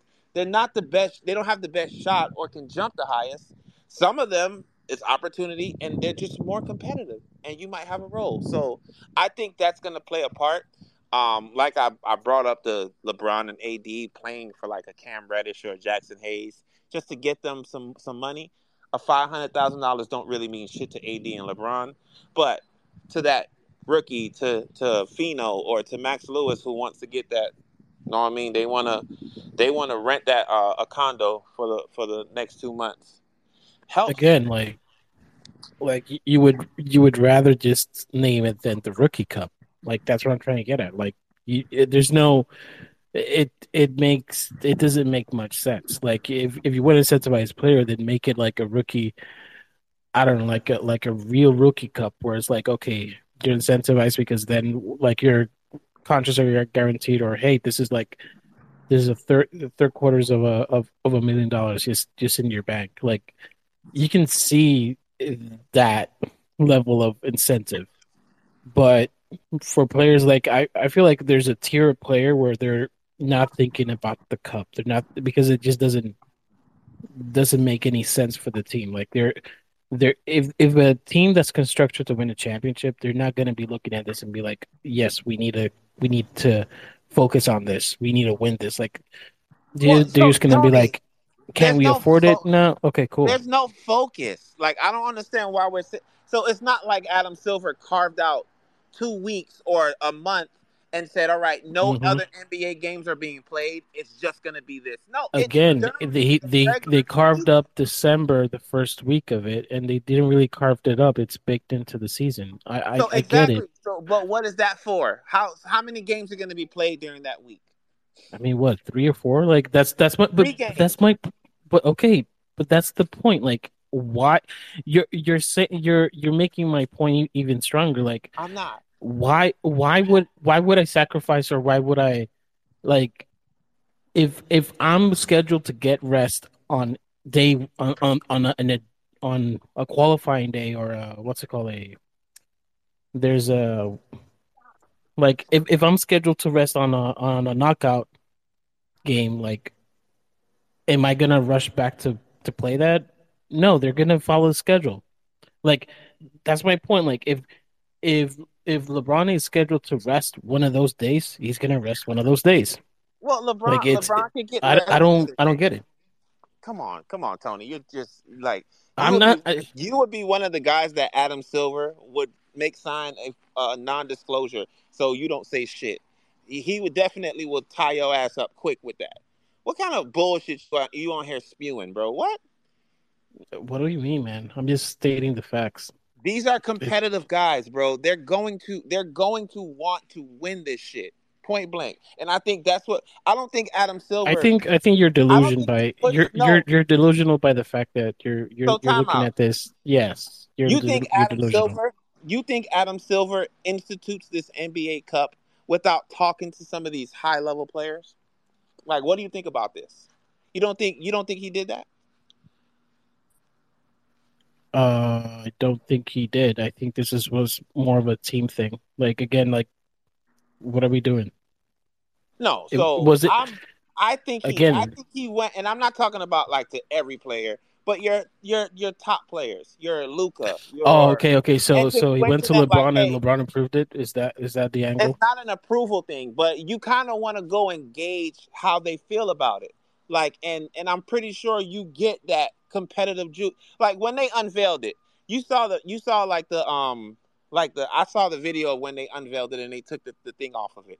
I'm pretty sure Anthony Edwards and Luca Doncic's conversation when they were talking wasn't, man. Where you gonna be going that weekend to go? You going to Cabo that weekend? No, they were like, bro, I'm gonna be the first one to get that shit. Like that's the way that. I don't think that's right. Okay, I mean, I guess. I mean, you're insinuating one area that, like, you're basing it off that they're all competitive, but at the same time, they're all competitive to what? Because they're all egotistical. They all want a prize, but they're not gonna sacrifice the big prize for a smaller prize. Like, so, again, are you gonna sacrifice the turn? Are you gonna time out, Tony? What? So you're saying that LeBron did not sacrifice himself for that scoring title? Scoring title, what? That he won last year. Did he not sacrifice himself or the Lakers to win a scoring title? That's different, though. See, of course. You're comparing legacies to an in-season tournament. That's no, but again, no, it's kind of like. But I'm trying to tell you're comparing a Happy Meal to a 4-course dining, like exquisite dining. Like, it just doesn't make sense, man. I'm not, man. Like, I just feel like these guys don't give a damn what it is, bro. That's just how those type of players are. So in your logic, they consider it a successful season if they win the tournament but fail to reach the championship, right? What I'm saying is that they're not going to mail it in and just be like, I don't give a damn about that cup. I'm sitting my ass down tonight. They're not going to do that. They're going to go out there and they're going to try to get it. You're making my point. It's going to be a low priority. Of course, that's all it is. Of course, the main priority will always be to win the NBA championship. Of course. But if you can, and that's the reason why I think the way that it's structured kind of works, because it's not like you're taking the group play out of it and saying, okay, this is only for this, and this is going to happen outside of the NBA games. It's in the season. So while you're playing that you thought was a meaningless game on that Tuesday, November 3rd, it's not meaningless because this is one of your group play games that's going to put a notch either on the loss or the win column to get you into the tournament. That's what I'm trying to say. So that competitiveness, I think they'll instead of taking that game off, they'll choose another game. You already heard Dame and CJ was already talking about.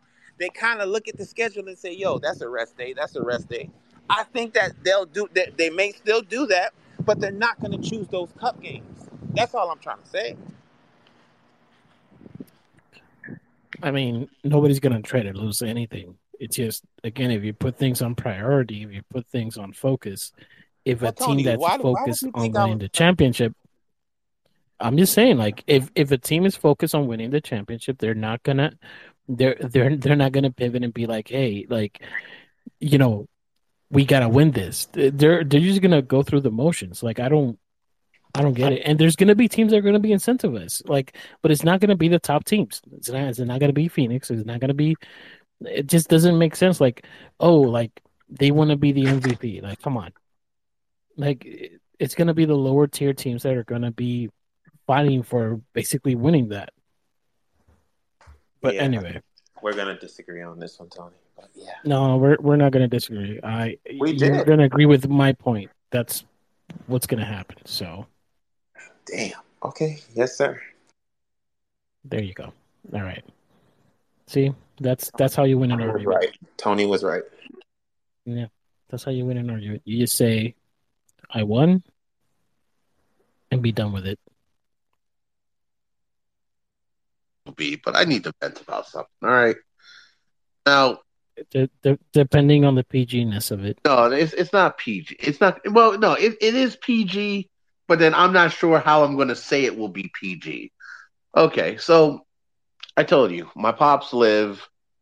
He spends, like, look, my dad, he slums it, okay? He spends half of his year in Kauai, which is the smallest and the most western island in Hawaii. And then he spends his other half of the year in St. Mary, Jamaica. Okay, so this motherfucker really slums it. The post, and this is a recorded space. The post office in Kekaha, that's the name of the town, the area. Kekaha. Kekaka.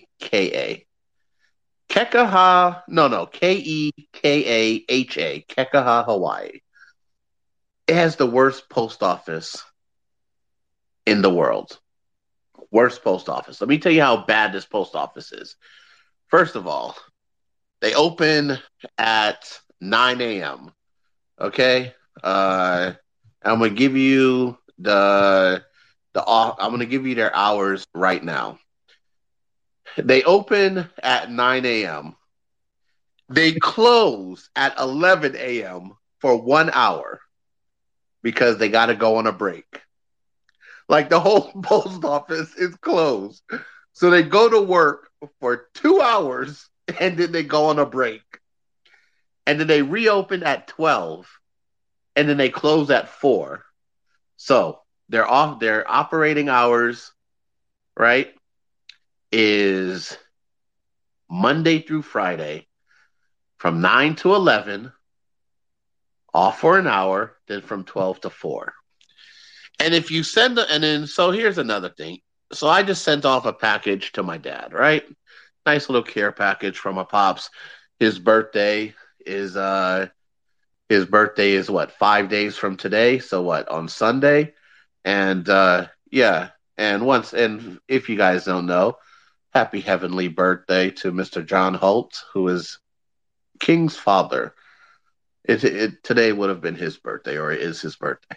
But anyway, so I sent off a package to my dad, right? Priority package, priority box. They don't deliver the mail out there. So you have to send it to a post office. You have to send it to the post office. And now there's two black guys that live on the west side of Kauai, the whole island. On the west side of the island, there's two black guys. One is my dad, and the second is the guy who's the postmaster. All right? That guy's an asshole. Like, let's say you send the package, right? And I put it in my dad's name, and I write the address to the house, but not the P.O. box. This guy will return the package to sender, like, right away. Like, I'm talking about, like, when I was in Hawaii, like at the beginning of the pandemic, and I ordered something from Amazon, and I didn't know that I had to include the P.O. box. I just include the house address. You would see the scan on Amazon. The package got delivered to the post office at 12:47. By 12:51, it's getting returned to sender. He'll just look at it, don't see a P.O. box, send it right back. Fucking asshole, right? So yesterday, a package that I sent to my dad got delivered to the post office. Put the P.O. box and everything. I said, Dad, it says that it's available for pickup.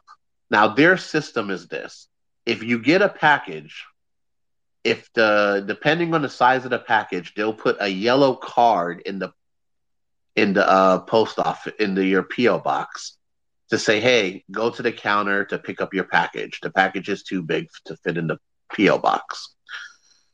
So I told my dad, I said, Dad, the package is there. It says available for pickup.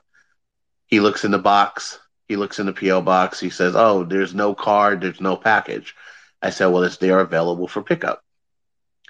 So he goes there. So that's why I was hopping in and out of space, because he kept calling me. And then so I said, he was like, hey, there's nothing here. I said, Dad, why won't you just go to the counter, ask them if there's a package for you, and see what they say? So sure enough, he went to the counter, and he's like, hey, is there a package for me? They was like, oh, yeah, I came here yesterday. And he's like, oh, why you didn't put it in the box? They're like, about time the package came, I had to go to the beach. That's what they told my dad. They didn't put the package in the fucking P.O. box because they had to go to the beach. That's the whole story. There's no moral to the story. There's nothing. So there's a chance I might be spending Thanksgiving in Hawaii. I know you feel sorry for me. I might go to Hawaii. I mean, it's not. It's actually, there is a moral to the story. What's the moral to the story, Tony? Please tell me. I'm going to the beach. Talk to you later. I'm going to the beach. So Tony, if you decide to send me a package, send me like a gift or something while I'm in pause, can you please use UPS or FedEx? That's all I ask. That's all I ask. Please don't use the postal service. No, I can't. I'm going to the beach. You're going to the beach, exactly. So that's all I have to say. That's all I have to say. That's my rant about regarding the postal service. Just like, well, yeah, we had to go to the beach, and they just told him that. And mind, they don't even feel bad. They looked my dad in the eye with a smile on his face, told him to have a good day, and they said, "Oh, yeah, sorry, had to go to the beach." Just like, yeah, so that's it. Shout out to Chinago. I see Chinago in here. I know he's ready for that. He's ready for that NBA Cup. So, shout out to Chinago. So, why would he be ready for it? What happened? Because Oh, so if Russ plays and wins it, prize this guy is going to get. So. Oh wow.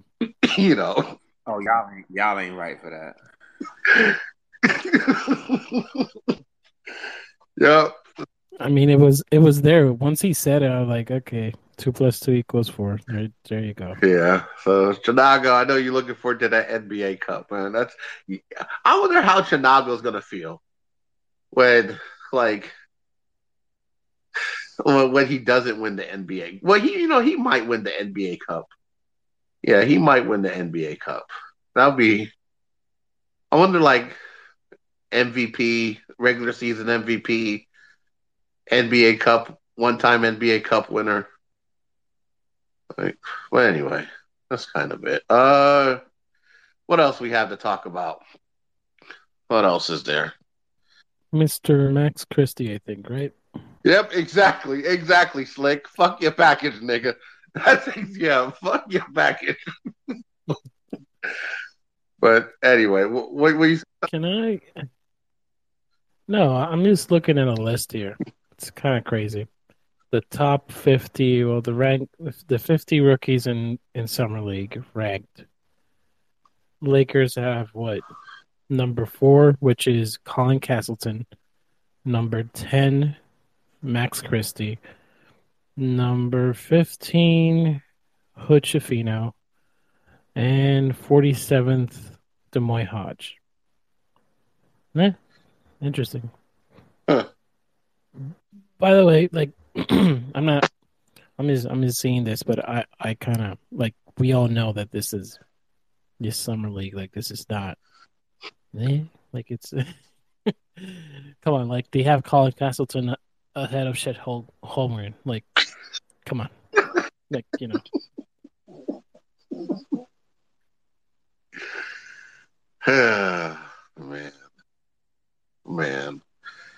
What else to talk about? NBA 2K.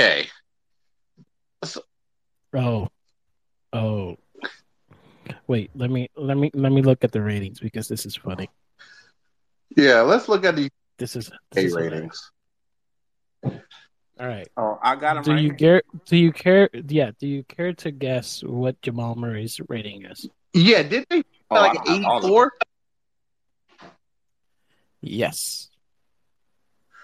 Do you care to know what D'Angelo Russell rating is? 83. 83. Yeah.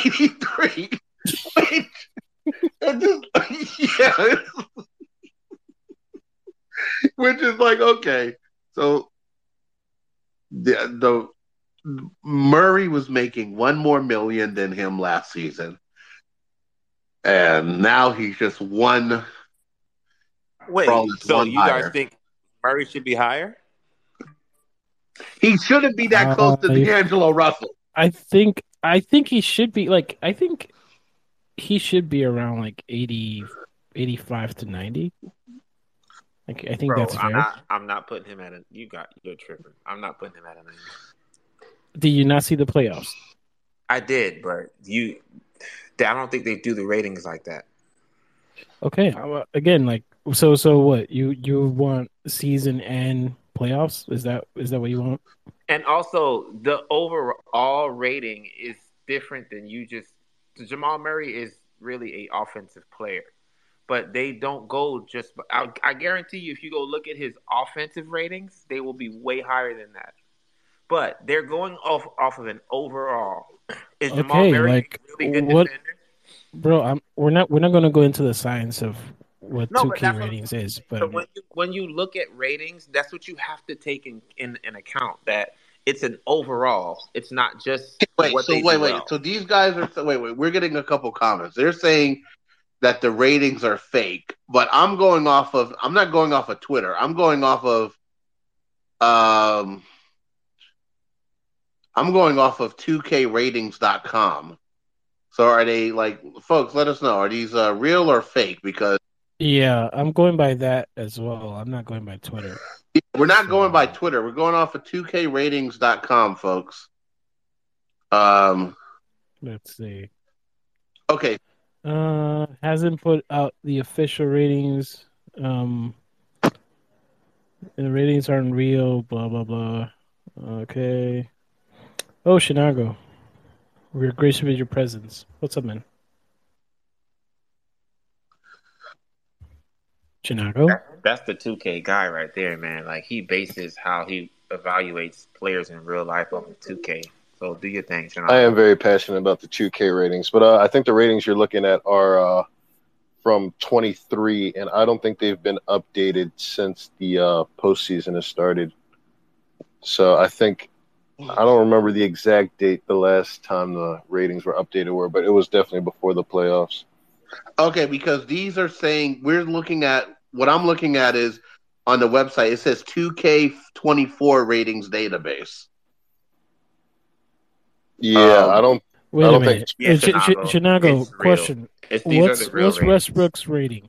You should know this by heart. Was he an 81? He's all right, cool. Oh, 81. He's usually always I don't know why they always put him 79 or 80. Because they try to hold him under that 80, but then at a certain point they're just all right, well. Do you know what Vanderbilt's rating is? I believe an 80. He's 73 or something like that. 80. Yeah, he's an 80. Yeah. He's an 80? You see what I'm saying? Yeah, exactly. You see what I have to live with? I guess so you know what it is. I mean, there's nothing to live with this. It's no, but you know what it is. You know that it's fiction, so he is extremely good on defense. He's good at defense. He's what? So he's good at defense. He's not. He's really, bro. I play with the Lakers, so it's his intimidator, all of that shit. If he's near you while you trying to shoot the ball, it affects your shot. So that type of stuff, and again, 2K's, the way they rate stuff is really weird. It's never going to be unless you're talking about the top level players, Jokic being a 97 and Giannis and those guys. The mid level guys are never going to be rated correctly. It's always going to either be a little too low or a little too. They high. Used to do a good job, I feel like. But then I feel like clout became a factor. Especially how there's a 5-way tie for 97. Just because they didn't want to piss anyone off, yeah. So first, kind of weak. I know 197. That should be a 97. LeBron James. Yeah, appreciate everybody commenting. Yeah, Trayvon. Yeah, LeBron didn't have a 97 year. LeBron should have been either a 95. Yeah, official ratings are going to be released September 8th. By the way. Yeah, I get why he was a 97 at the time. So I'm not going to really hold that against him because he did look like the best player on the Lakers till the postseason started. So I get where that 97 came from. I really don't like Kawhi's rating, though. That kind of upset me. Yeah. Luka's matched up with Kawhi twice in the playoffs and has never won, yet is considered to be a substantially better player. And I know it's the past, but Kawhi is still young. He's by no means past his prime. But it's the injury and it's the amount of games played. I get it. I get why they can get away with it, but I just don't. I don't think you can do that. Yeah. I think they got. You're not being rational. You're being irrational with what you're saying because you're a Kawhi fan. Irrational. Wow. But saying Jimmy Butler, I only like I think they have Jimmy Butler rated above Kawhi. Or I think they have Kawhi tied with Devin Booker. Like, you know what I mean? Like, I know he got injured, but 93 for Jimmy Butler. But you can't do that. You can't put Kawhi and Booker in the same stratosphere. Yeah, like, you just can't. I mean, I get the injury thing, but like, come on. Like, LeBron got a foot injury, but like, he's still LeBron. You feel me? Like disrespect. The disrespect of Thomas Bryant. But look, 76. Disrespect. They respected him, gave him that high. He should have been like a 70. But look, so the 1 point higher, Chinago, you're really complaining that Jimmy Butler's a 93 and Kawhi's a 92. Yeah, but like the Devin Booker one, that's nuts. That's clout. That's because he was the cover. Better than Kawhi this year, bro. When they messed up in the playoffs, like. They want, like, oh my God, they don't do ratings by one matchup. It's an overall of how good the player played throughout the year. We're talking about a two-time Finals MVP that took out, Kawhi, like, just bro, for that was not 2000. I know, but I'm saying, I know that was the past, but like he's still in his prime. Like, I don't think he's gotten any worse. Like, they got Embiid at 97. Kawhi took out a team. Well, hold on. Let me finish, bro. And no, I don't think he. I don't think he got worse. First of all, but second of all, like, we've watched Kawhi take out a team with Joel Embiid, Jimmy Butler, and Ben Simmons as the best player. Yet he's significantly rated lower than two of those guys. Like, I just think that's crazy. Like, how did a 92 take out a 97 and a 90? 4 overall player or 93 overall player? Like, what sense does that make? What was Kawhi's rating that year though? I bet you Kawhi wasn't a 92 that year. I mean, yeah, he was like a 96. But that's what I'm saying. Like, players like Kawhi, like Russ, like those dudes, their ratings always fluctuate so much because like it's just like whatever's like hot in the moment. But like we know who these dudes are. Like, I don't need Kawhi to drop like 30 in the regular season for me to still think he's like that player. Like, I know what he's capable of. And I do too. That's why you can't take the 2K ratings are not going to be based off of that. But that's what they should be based off of. No, they don't. They shouldn't do that. You know why they do that? They do that throughout the year of the game. That's why they update the game and the ratings. Yeah, but it should be slight adjustments though. They push you up. It should be slight adjustments, though. Like, if Austin Reeves shoots, like, 100% from three for, like, a week, I'm not going to make him, like, a 90 because of that. Like, that's an outlier. No. Like, you got to be like, all right, like, he's kind of hot. We're going to bump his rating up one or two. But, like, we're not going to make him Steph Curry because he had Steph Curry numbers for, like, a week or two. Like, oh, they don't. They don't do that. Bro, they're not going to put – no, there's no way they do that. They're not gonna bump your shit. You're not gonna go. Then why is Chris Paul at 87? Chris Paul, and he was way high. I think he started the year at like a 90. Like, you talking about last year or this year? Last year. Right now? Oh, last year. He's like, well, yeah. So they pulled him down due to the fact that he did not play that well and he got hurt. That's why they pulled him down due to the fact that he never should have been there. I mean, okay, you can say that. Like, come on. Like, are we keeping it real right now? Like, Bradley. I don't know. I mean, I know we're keeping it real. Let's go to the beach. Yeah. KB, what's up? That's the new motto. I don't know. Oh, my bad. What part of Jamaica are you from? Can you guys hear the beach? Can you guys hear me? Yeah, KB, are you going to the beach? I'm not going to the beach, no. I'm not. No, it's not beach time right now. Chinago, I mean, I think the award goes out to Chinago for saying one of the dumbest comments of all time, that he's really mad that Kawhi Leonard is lower than Luka, when every single time that Luka's been going against Kawhi in the playoffs, he's outdone him. So, yeah, I don't think we have anything to say when it comes to that. That's a bad take. It can be a bad take, but it is what it is. Is Kawhi Leonard higher or lower than Luka? Kawhi Leonard's a better player than Luka. Was it Luka you were mad about, or Booker? Both. Oh my God, bro!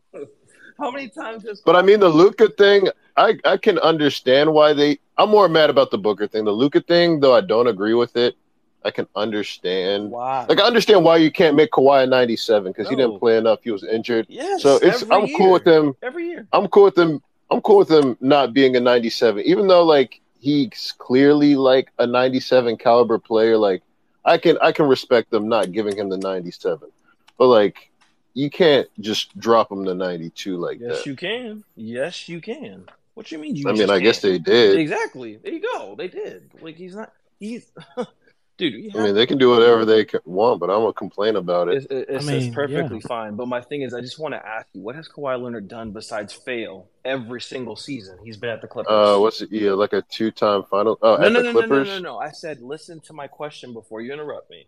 What has Kawhi Leonard done ever since he's gotten to the Clippers besides fail? Well, in the playoffs before he got injured, he beat the Phoenix Suns at home. Nothing. That was pretty huge. Stop. Okay, yeah. So thank you for no evidence. Thank you for no logic. Okay. So, like, I'm trying to tell you, he's done nothing. So it's like we can't. Okay. There's evidence though. Like he hasn't done anything. Like it's a small sample size, but there's definitely evidence. Yeah. All right. Okay. There's definitely evidence. Okay. I just gave you some evidence. Well, go ahead. Tell me your evidence. My bad. I interrupted you. I'm sorry. Go ahead. I just told you he won Game 1 against the Suns in Phoenix. Like he won Game 1 against the Suns in Phoenix. That's it. Wait, was it him? That's it. I mean, with Russell Westbrook and Paul George, like. Wait, when did Paul George go down? He went down before the playoffs. So. Oh, sorry. Yeah, good. Wait, yeah, was Paul George even playing? That's right. He took out the Suns without his second best player in Phoenix. Y'all couldn't even beat the Nuggets. Sorry, let me not. Oh no, go ahead. Continue. It's okay. No, I mean, you're speaking facts. Like they didn't even have their second best player, and they beat the Suns in Phoenix. Y'all couldn't get the Nuggets out the way at home. Who are the Suns? Are they the Nuggets?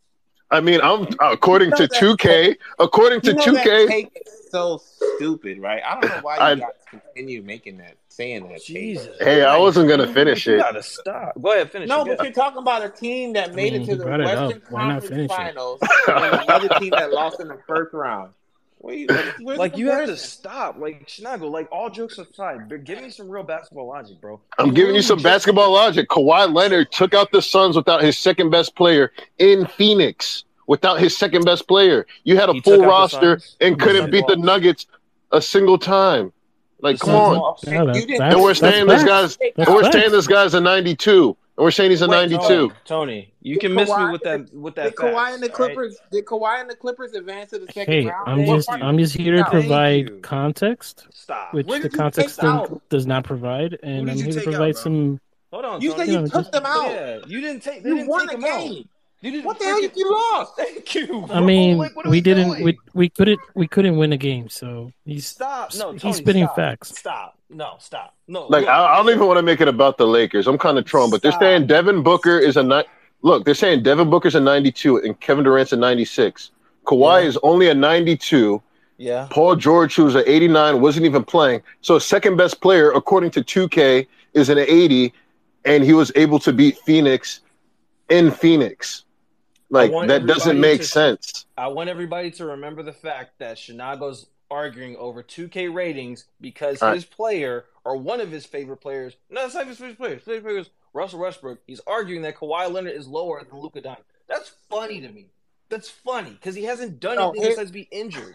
Here's the funny part. Bro, the Lakers haven't beat the Clippers in fucking decades, and everybody on that Clippers team is rated low. Chinago, say that with your chest because we made it further than you.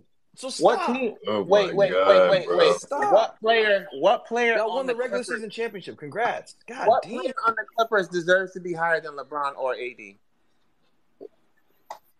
If you want to say Anthony Davis and Kawhi are tied, I'd respect that. LeBron should be lower than both of them, if we're being honest. But they haven't been updated since. All right, so if Anthony Davis and LeBron James are so much better than Kawhi, then why can't you guys beat the Clippers? Are you serious? Because it's a team game. It's a team game. That's 50% of the roster. You guys have had the better at that question, dog. That's 50% of the goddamn roster. You're acting like this is football. Speaking facts, I don't know why you guys are being upset about it. 40%. Sorry, 40% of the roster. I'm sorry. 40%? Yes, it's 5v5. Do the math. That's half your goddamn roster, not starting lineup. Oh, sorry, starting lineup. Keep up. And you know, these teams are playing six-man rotations nowadays too. I said the Clippers have had the. Why? Because we had Nicholas Batum. Batum's the needle mover. Terrence Mann. That's why we're cooking you guys. It's been Marcus Morris. Y'all not better than the Lakers this year. So y'all act like you didn't have D'Angelo Russell. Malik Beasley. I thought Beasley was a sniper. That's what they're telling me. We're getting rid of a brick for a sniper. That's what I heard. I thought we did the same thing. While you over defending Snago, I want y'all to remember there was a player that was on our. I want you to remember. I want you to remember, Snago. How far did y'all? Hey, when did y'all get bounced? Yo, we got injured, bro.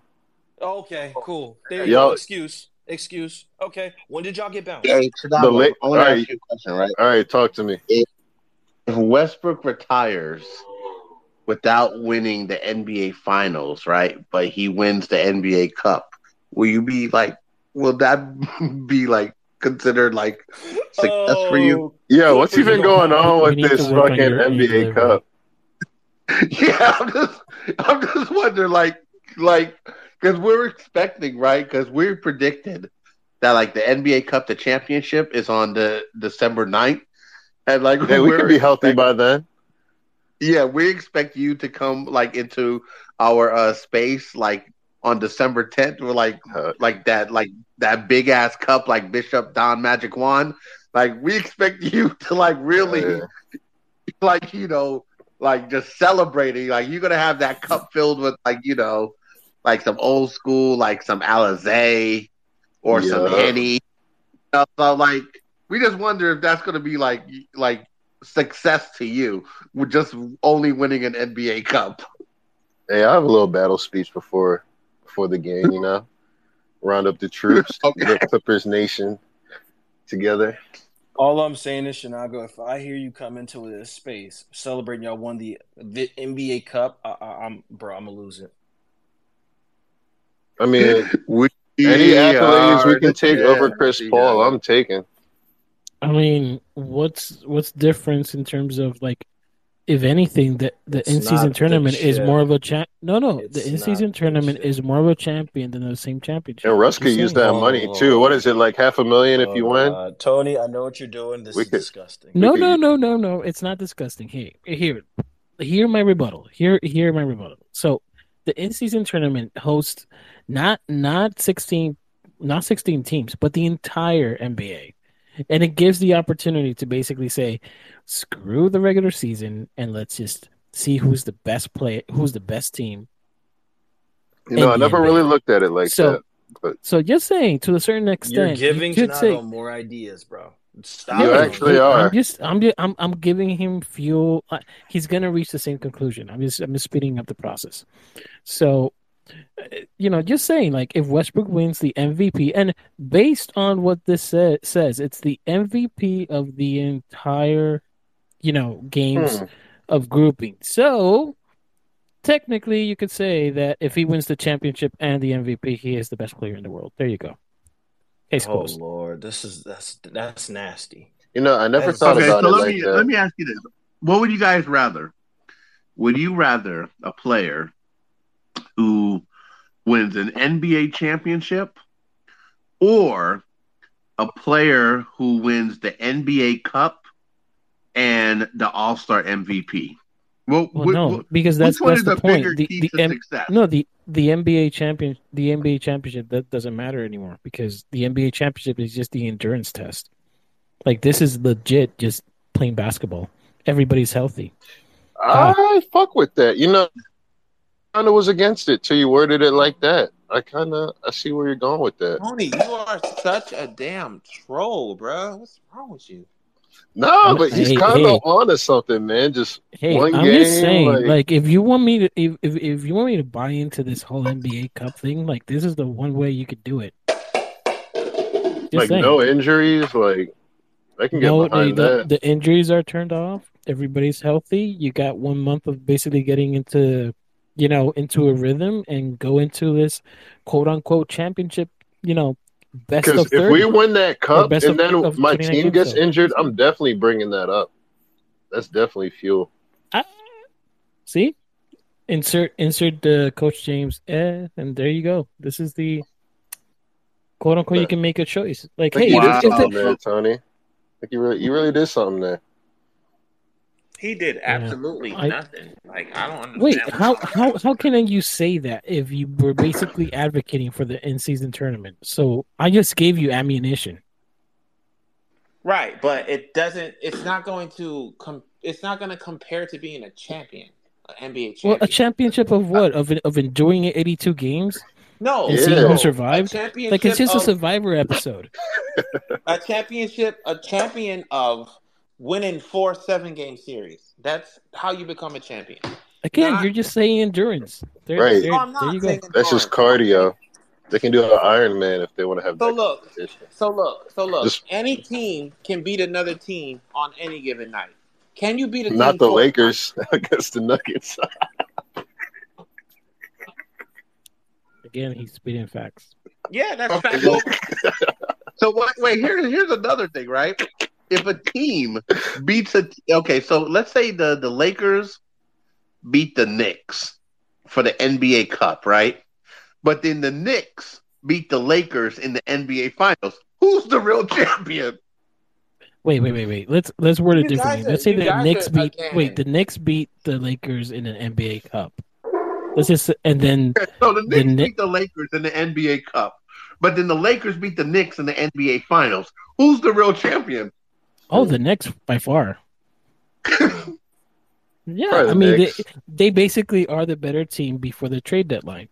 Just saying, hey, right? Is that what we're doing with the NBA Cup, right? Like, they're the best team that can win, 3 games in a row? The NBA Cup of shit. That is disgusting. Y'all, bro, y'all killing me with this shit. What is wrong with y'all? Yeah, it's a bunch of silly narratives that. I'll be honest. If the New York Knicks wins the NBA Cup, they would have a parade. Tony, you know what? If the Utah if they had the NBA Cup last season, the Utah Jazz would have won. Oh, yo, low key, bro. Right? Right. They take out an overtime. Why are we sitting here? Why are we sitting here and putting them together like the NBA Cup champion is equivalent to the NBA champion? I wasn't until Tony brought up some good points. No, I'm really. Yeah, that's what I'm not really thinking of that. When did I ever say that was? When? No, I'm not saying that you are. Richard Jefferson was trying to convince us, and Adam Silver when they were hyping that shit. Pools of. What was it? Six groups, pools of 5 teams. Like, you saw that fucking hype video. Well, yeah. So, I mean, of course you're gonna do that. That's what you're supposed to do. You've been in the promotion business. You have to. Again, we always complain about the injuries and be like, okay, guys, so we're gonna have 5 teams and they're gonna play. You're not gonna do that. Of course, you're gonna try to hype this shit up. Yeah, this is about to be like the real chip. Like, they got the OG one, but this is gonna be like, all right, like, yeah, they won the chip, but we really know what's going on. Like, they do the exact same thing when the playoffs start. It's another hype video, and they have a new song. It's like someone same thing. Yeah, it's really like someone saying. This is like someone telling me the Soul Train Award is as prestigious as the Grammys. There we go. Go ahead, Tony. What you got? Well, people do remember the Soul Train Awards, you're saying. But anyway, yeah. Hey, it's an opportunity for a team like the Clippers, bro. If the Clippers win the NBA Cup, that would be like they would celebrate it. Well, I think any team will celebrate. They will celebrate. Like, you're going to celebrate. It's an in-season NBA Cup. You're going to celebrate it. No, this is an in-season championship. It's not a tournament. It's a champion. Like, and then you're back to business after you win it. God forbid the Lakers win that shit. I'm not gonna hear now because if the Lakers win that shit and we lose in the NBA finals, or we get swept again, we're gonna be we were the best team in November in December. Yeah. Just saying. I know you. Hey, so, Tony, is your youngest? Is he potty trained yet? Not yet. Okay, so let me just get it. Maybe if he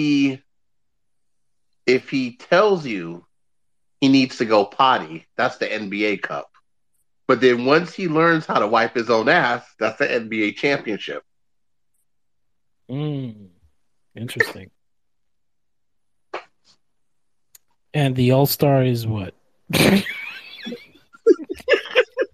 the All-Star? Let's see. Pissing in a straight line. I can get with that. That makes sense. Yeah, you go. There's levels to this. There's levels to this. Yeah. Yeah. Hey, so Chinago, I'll send you my Cash App so I kind of give you ammunition for the 2023, 2024 season. I'm definitely pushing that propaganda. Yeah, hey, I'm keeping you in business. That's all I can say. Appreciate it. Hey, wait! I'm gonna start some shit right now. Hey, Vince Mo, you think your boy Julius Randle is gonna win the NBA Cup? Just wondering. Just don't do that to him. We don't know if he's gonna stay there. You think your boy Julius is NBA Cup material? Just... Have you guys seen the Knicks bases? By the way, I think. Wait, let me take a look. Is it the third week in a row that they're? No, there's so many of them. Yo, but they're all the same. The Obi funeral, like they've hosted a funeral for the past 2 weeks. Like I'm like, yo, what's going on? Who was Obi Thompin, bro? Like Obi Toppin. They barely played him. Like, it seemed like he. And like he was the golden child. Then they signed his brother. Uh huh. Yeah, just a substitute. Hey, so you know the problem with the Knicks faces. Look, hold on before you say something. Update on LeBron and AD's foot injuries. Both are recovering well and going to be over their respective foot injuries for by the time the next season opens. Yeah, right. Have you seen LeBron's feet? Have you seen the picture? Ew. Why am I looking at people's feet, bro? Pause. Because that's what's getting in between y'all and 19 rings. No, like, dude, athletes' feet, the foot of an athlete never looks good, bro. They have to stuff their feet in freaking shoes and run and jump. Their feet never gonna look good. Yeah, that's just fucking disgusting. No, that shit. Find one athlete with nice looking feet, bro, and he's not good. He doesn't play. Oh, that's what I'm sure Russ's feet are fine. Oh God, yeah. Well, you know the fit, his feet and those like. Especially with all those leather boots with heels he wear. Yeah, did you probably just say Russell Westbrook's feet is fine, bro? Listen, you're taking being a Westbrook fan a little bit too far, bro. Hey, shout out to every person that's in here. We appreciate you all. Please make sure you listen to the podcast. And also that intro, that fucking opening segment. We posted the video yesterday. Look, I'm not here to toot our horns, but I think that shit was funny. So please check us out as we continue rolling these episodes. And, so it's looking forward to it. Looking forward to continue building. This NBA Cup, it's just I don't know. It's just like mediocrity. It's celebrating mediocrity. That's what it feels like. It's it's celebrating mediocrity. But hey, I just can't wait for the first person, to really just shit on Jordan, saying he never won an NBA Cup. So just saying he never had the opportunity. That'll probably be Letting Go that does that. Oh, yeah. Letting Go is definitely going to say, yeah, he never won an NBA Cup. But, only cup he ever had was full of tequila. So That's nasty. That's nasty, man. And letting go. He has no limits when it comes to shitting on Jordan. Just like, yeah, just. So can I bring up a debate here for a second? Now that we have Shinago and we have Evan, to bring this back to kind of like a little bit of Lakers and go back to the topic of hand and try to close it up. Cam Reddish or Max Christie? Who do you have above the other? Ooh, that's nice. Pause, but wait, you mean like better player or? Yeah. Okay. And bro, get your mind out of the gutter. Be mature. You're better than this. I feel like Cam Reddish might be more consistent, but I like what I'm seeing from Christie, so I don't know. I think Max is better right now, but Cam has a higher ceiling. So I gotta go with Cam. I think so. I think my answer is the so who's your backup shooting guard then? My answer is the opposite of what Evan said. I think Cam is more NBA ready right now. I think he'll be the one to go out there that you can just plug in and play. I think it may take Max a couple games to get adjusted, and then he'll be good. So, yeah. And like I said on the podcast, which we have on all of the streaming platforms, I think that Cam Reddish has the skill set of a two-guard. So if you need him to play your two-guard, he can play your two-guard. He just has the frame of a small forward because he's 6'8", but he has the skills of a guard. So that's my problem with Max too. I think he looks a little undersized. Like if that shot's not hitting, it's looking like barbecue chicken in that aisle. Are you talking about Max? Yeah. His shot looks good though. Like even some of the difficult ones, and that's another thing. I swear he's so eerie of Kobe. Like. Because we all know Kobe was a difficult shot taker, and he made a lot of them. Or not a lot of them, but he made a good amount. I think Max kind of does it. Like, I see him sometimes where, in Summer League, where he would drive the ball, and he would be in front of the defender, and he would still pump fake. Like, he wants the defender to be next to him. And I'm like, yo, shoot the ball. Like, what are you doing? And he'll make it. And I'm like, okay, good shot. So, yeah, he just needs to get out of. He still does have some habits that you kind of want to reel in. Sometimes he does tend to try to do too much. He needs to tighten up his handle in traffic. But yeah, he's definitely promising. But I think you can play both of them. I think you can play both.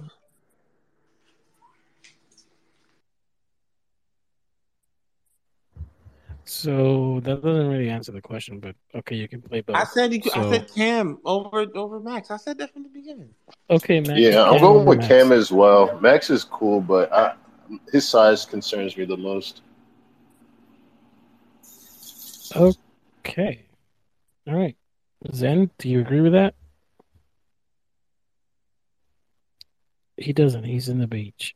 No, I'm right here. I came from the beach. No. I think right now, going into training camp, I would pick Cam Reddish, just because, even though it's a small sample size, I've seen what he can do against like NBA talent more so than Max, but I think it's like I would say it's like 55-45 thing, giving the edge, giving the 55 to Cam. I think you could say Max has a better work ethic from what we've seen. Maybe Cam's doing more stuff without cameras, but today I'm saying Cam Reddish, but yeah, I think he has a short leash. And it's like, hey, yo, this ain't no Dennis Schroeder situation. You fuck up enough times, Cam. Max is ready. So I think So right now, but I could see that. I could also see that changing. And the thing is, Cam does have the potential to have the higher ceiling. So we'll see. Yeah. Damn, fucking crazy. So yeah. I was gonna say. I forgot. I was gonna say I think Max. The where Max is two things. He's better defensively, and Ham knows he can trust him. I think Cam is gonna have to prove to Ham that he can be trusted. So I think that Ham is gonna lean more towards Max at the beginning of the season because he knows what to expect from Max. That's what I think. That's a good point. I mean, he's seen him in the locker room, seen him in the weight room, seen his work ethic, seen him prepare for games, even though he didn't play. So, yeah, I think Ham may give him the edge a bit. But if Cam comes in there, has a killer training camp, has a killer preseason, because he already has the measurables over Max. He's 6'8", 218. Good. He has a prototypical type of frame and tools that you want in the NBA, especially at this point. I think that if he shows that he can outwork Max, he's easily going to get the edge. It's just that I think Max has that work ethic where he's going. It's not going to be easy for Cam to get that spot, so he's gonna have to work for it. And then yeah. I think Shinago saying that. Even him talking about his size, he's right. He did put on 15 pounds of muscle, but he's only that only took him to 210. So that just shows you that he was really, really, really light coming out of college. He's going to have to probably put on 10, maybe 15 more. If he's going to continue to grow, he's going to need a little bit more weight. Because they have him, I think he's 6'6". Summer League keeps showing him at 6'5". So he's 6'6". He's 6'6". God damn. Yeah, he was like 5'11". Prototypically, if you looks so small. Nah, he does look. He looks small, but he's a solid 6'6". Oh my God, he needs to be up around 220. You can't play 6'6" at 210. You can tell how like skinny his arms is and shit. That yeah, he get up against them those bigger 2s and 3s. He's gonna get cooked, bro. If he hits the weight room, he can be a problem because he can move. Definitely, his defense. Oh, talking about Max Christie, King? Yeah. His defense is definitely extremely good. Cam shows flashes of it. Max is consistently good on defense, so that's going to be one thing where Cam has to improve. We'll see. I think Cam Reddish will be just fine, but I don't know how it's going to divvy. I think it's just going to be who battles better in training camp. So that's where I'm kind of landing my plane with that one. Yeah, your plane didn't even take off when you landed it. You didn't even say shit. I'm just saying, when it comes down to the who's going to get more playing time, who's going to get this, who's going to get that, Cam Reddish, I'm from what it sounds like, Darvin Ham called Cam Reddish personally, but he also told Cam Reddish you need to earn everything you want. So with Max Christie already being with the Lakers a year more than freaking Cam Reddish, I think he has the upper hand already. But, you know, I think how Darvin Ham's going to do it is you guys battle out in training camp. May the best man win. So if we don't see Max Christie starting, it is what it is. But if we do see Max Christie, not starting, but if he's getting more playing time than Reddish, then, you know, then we'll know. But if Reddish is getting more playing time than Max Christie, then we'll also know. So I think you can go either way. So, I mean, I don't really care. I just hope whatever they do, they can sort, you know, it resorts in the Lakers winning. So that's how I'm looking at it. Okay, to give a shit who's playing more. I mean, everybody's mid anyway. I mean, you must be talking about your boy Russ because I don't know what you're saying about him. Excellent way to end the segment, Tanago. I love it. Must be talking about something different. That is funny. Well, you know what? What, today's Tuesday? I don't know. We'll probably be back, I don't know, either Thursday or Friday. So yeah. Hope everyone is enjoying #LakersSummer. You guys already know the vibes. Yep, Lakers summer. Hope everyone is enjoying the summer. But hey, are you guys doing a playback for the summer league game or no? Yeah, we're doing playback for the league game. That was on Friday. Yeah, so we got the game. Yeah. We got summer league game on Friday. We're gonna do a throwback game. Oh, it's on Friday or on Wednesday? I thought we played on Friday on Wednesday. No, but the thing is, that game is on ESPN. Gotcha. The Wednesday game is on ESPN. We only can do a playback for the games on NBA TV. Oh, so, copy. Yeah.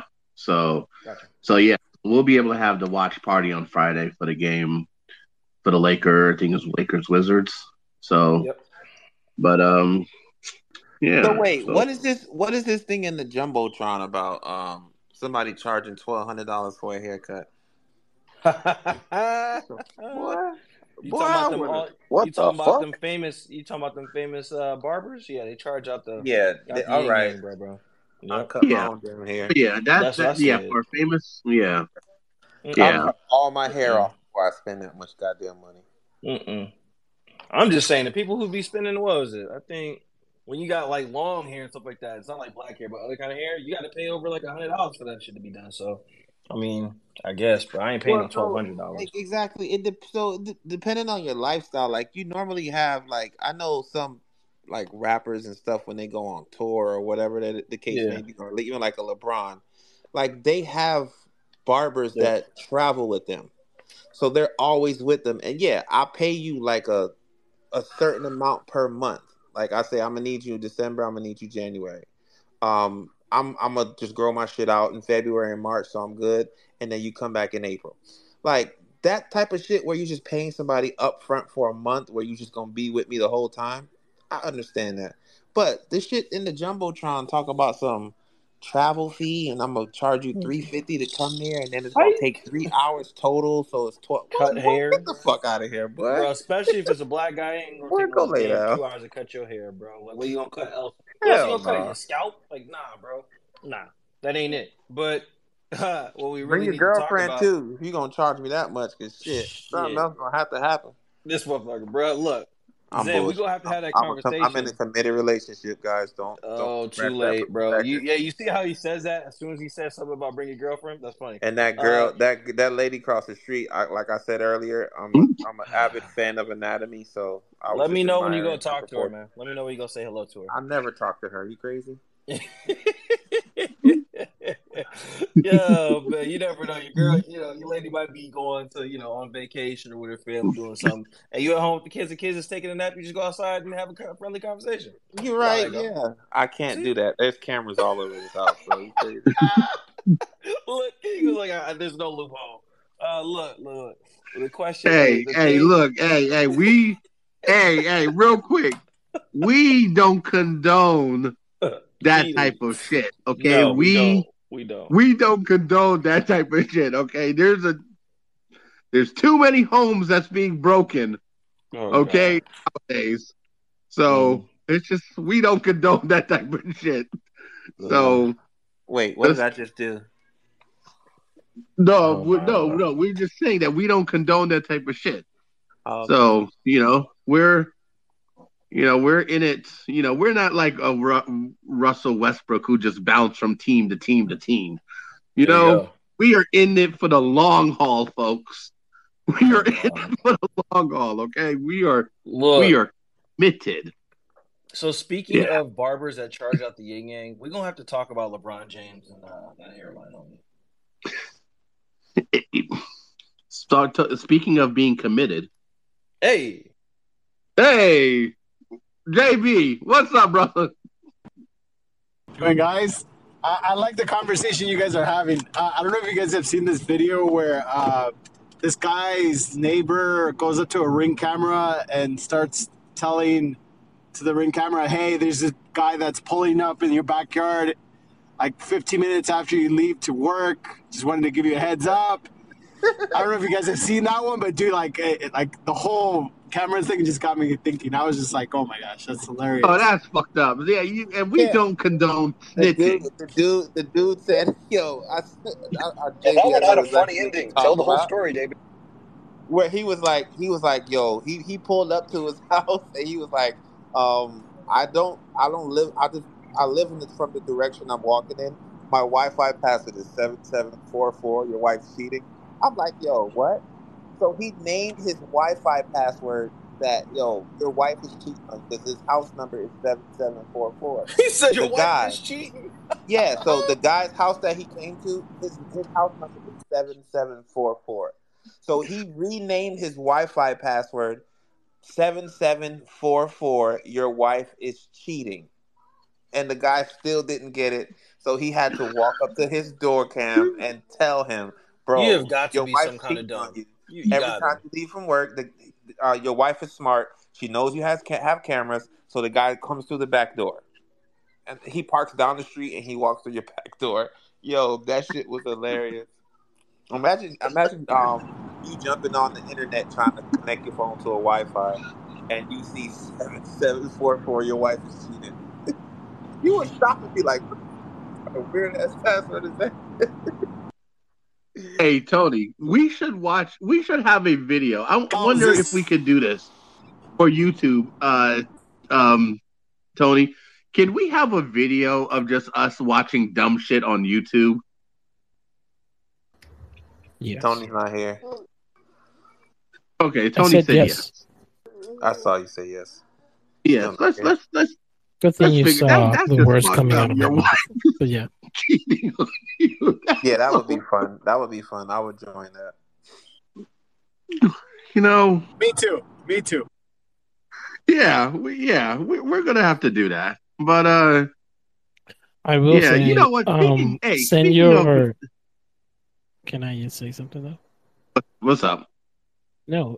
If you have a crazy video, send it to the Gmail or DM it to the Purple and Gold Mine. That way we can. Will do. We all need to start compiling stuff. And if we can get together like maybe like an hour and a half of some videos and we can just be watching it, I think that would be funny for YouTube. So yeah, we gotta do that. But look, we must address the elephant in the room. Okay. There is a basketball related couple that, you know, kind of going through some turmoil. And they've been in the news since yesterday. And that's Larsa Pippen and Marcus Jordan. So, like, this morning, like, I don't know who else you guys thought I was going to refer to. But, you know, KB, Don't put me in She that. Was saying that, like, so on her podcast, you know, they have a podcast called Separation Anxiety.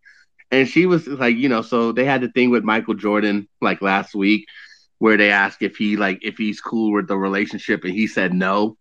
Really? And so yeah, he was like, no. Yeah. and then so she's saying how traumatized she is by it. And like Marcus is like on the podcast, like trying to reassure her that everything is cool. And then that Michael was probably his pops was probably drunk off the tequila a little bit. Hey, Zen, just a little tidbit, just a little question. If anybody knows this answer, how old is Michael Jordan's wife? Oh, you mean the one he has the twins with? Yep. You know what? Oh, she's young. Really? How young is she?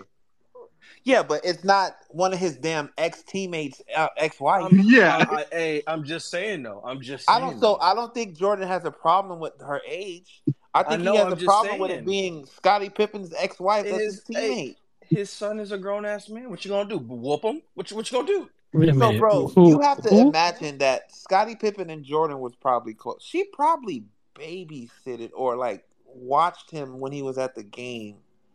Like, which was every man's dream. There you go. Yeah, but you smashed it. You don't marry her. He said you don't get caught and go to public. No, because it looks crazy now. Now it doesn't look right. Like if they KB, just had a quick. What was the question? Moved on. Yeah, JB didn't have a question. But go ahead, KB. I said how old is Michael Jordan's wife? I think it's, wait, 45, 42. Yeah. So it's like she's still a lot younger than him. That's why I was just making that point. What's MJ like, 55? He turned 55 this year? 56? Yeah. Oh, he's like 60. No, he's not. He's 60. Old. He's 60. Nah, he's not. No, he's 60. Jordan, 60? Yes. Yep. Are you surprised? Jordan is 60 flat, yeah. Oh, okay. Yeah. Jordan can still score 10 points in the league. Damn Skippy. That's right. I could go get 15. Fucking playing with me. Well, yeah, Tony, don't get me wrong, bro. I mean, I was literally just poking fun at Mike, but I didn't know. I thought his wife was like 30-something, not 40. So I mean, Larsa Pippen is 49, so yeah. Hey, about to say. I mean, and how much is Marcus? I don't give a fuck. 30, Marcus, hey, Marcus or gets something the award. Marcus gets the award. There you go. KB, this is not. No, he doesn't. Look at King. He doesn't.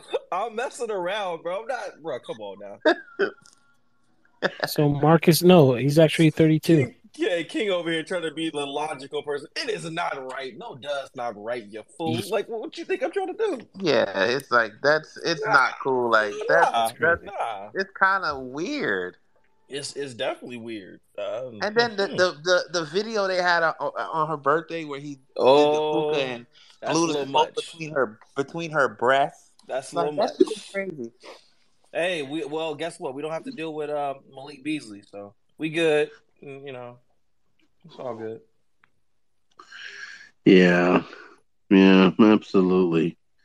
Oh, but Zen, before you even, I know you're trying to move on, but I just want everybody to answer this honestly. And we're just going to go down the line. Tony, I want you to go first. Because Tony's just Mr. Nice Guy. Now, if you found out your son was, you know, doing what he was doing with your ex-teammate, I don't know if Michael Jordan and Scottie Pippen were best friends, was messing with his ex-wife. They weren't. And they were best friends, okay. If they were not. I don't think they liked each other. My bad. I don't think they didn't either. The same scenario is happening with your son. And he's 31, 32? And he was doing the same thing. Would you have a talk with him one-on-one? Or would you just let him go about his business? I mean, I would, but I mean, being honest about it, like, they're adults. Like, there's not much you could do at that point. See, like, just like, what's the, like, at the end of the day, like, they're still family. Like, you don't, you can still live with it in terms of, like, I don't agree with it, but it's your call. Like. Like there's exactly.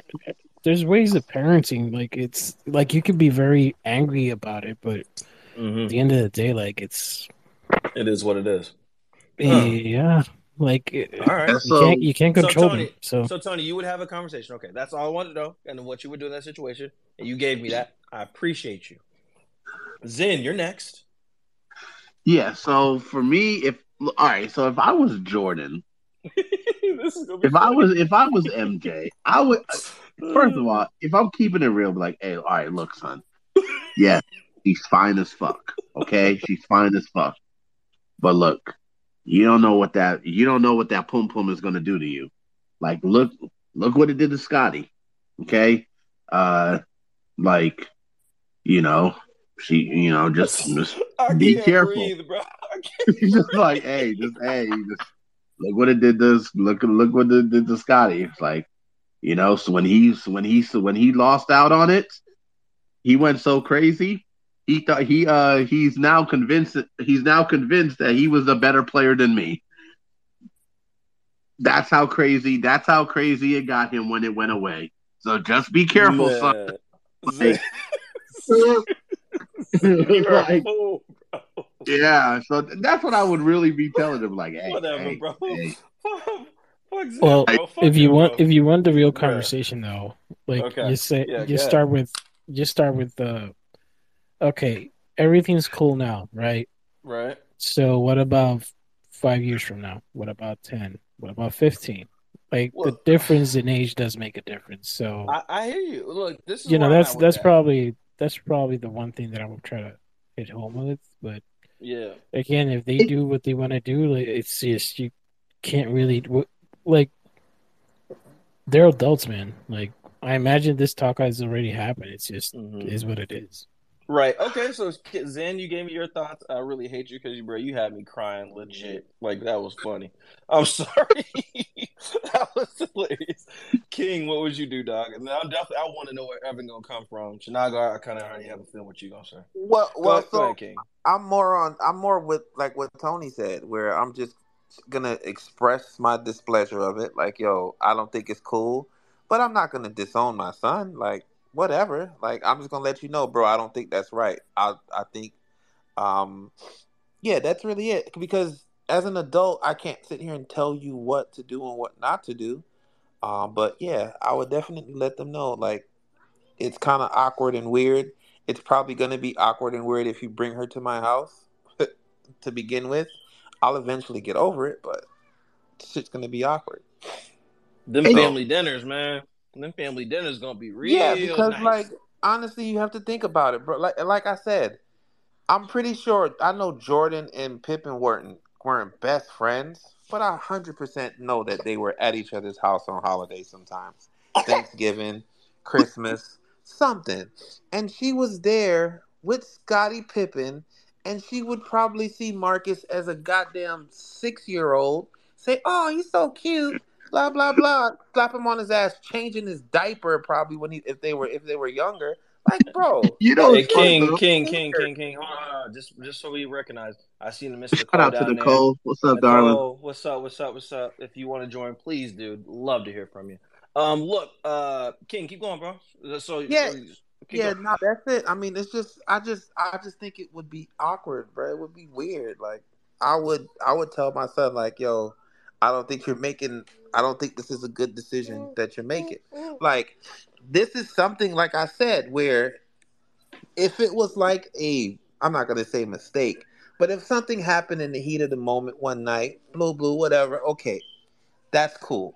But if for you to sit here and think that I'm going to be cool with you building a life and wanting to get married and have kids with one of my ex-teammates, nah. but out of fairness, when it comes to Scottie and Jordan, they were friends. Look, and the reason why, because first of all, when Scottie Pippen went into the Hall of Fame, it was Jordan who inducted him.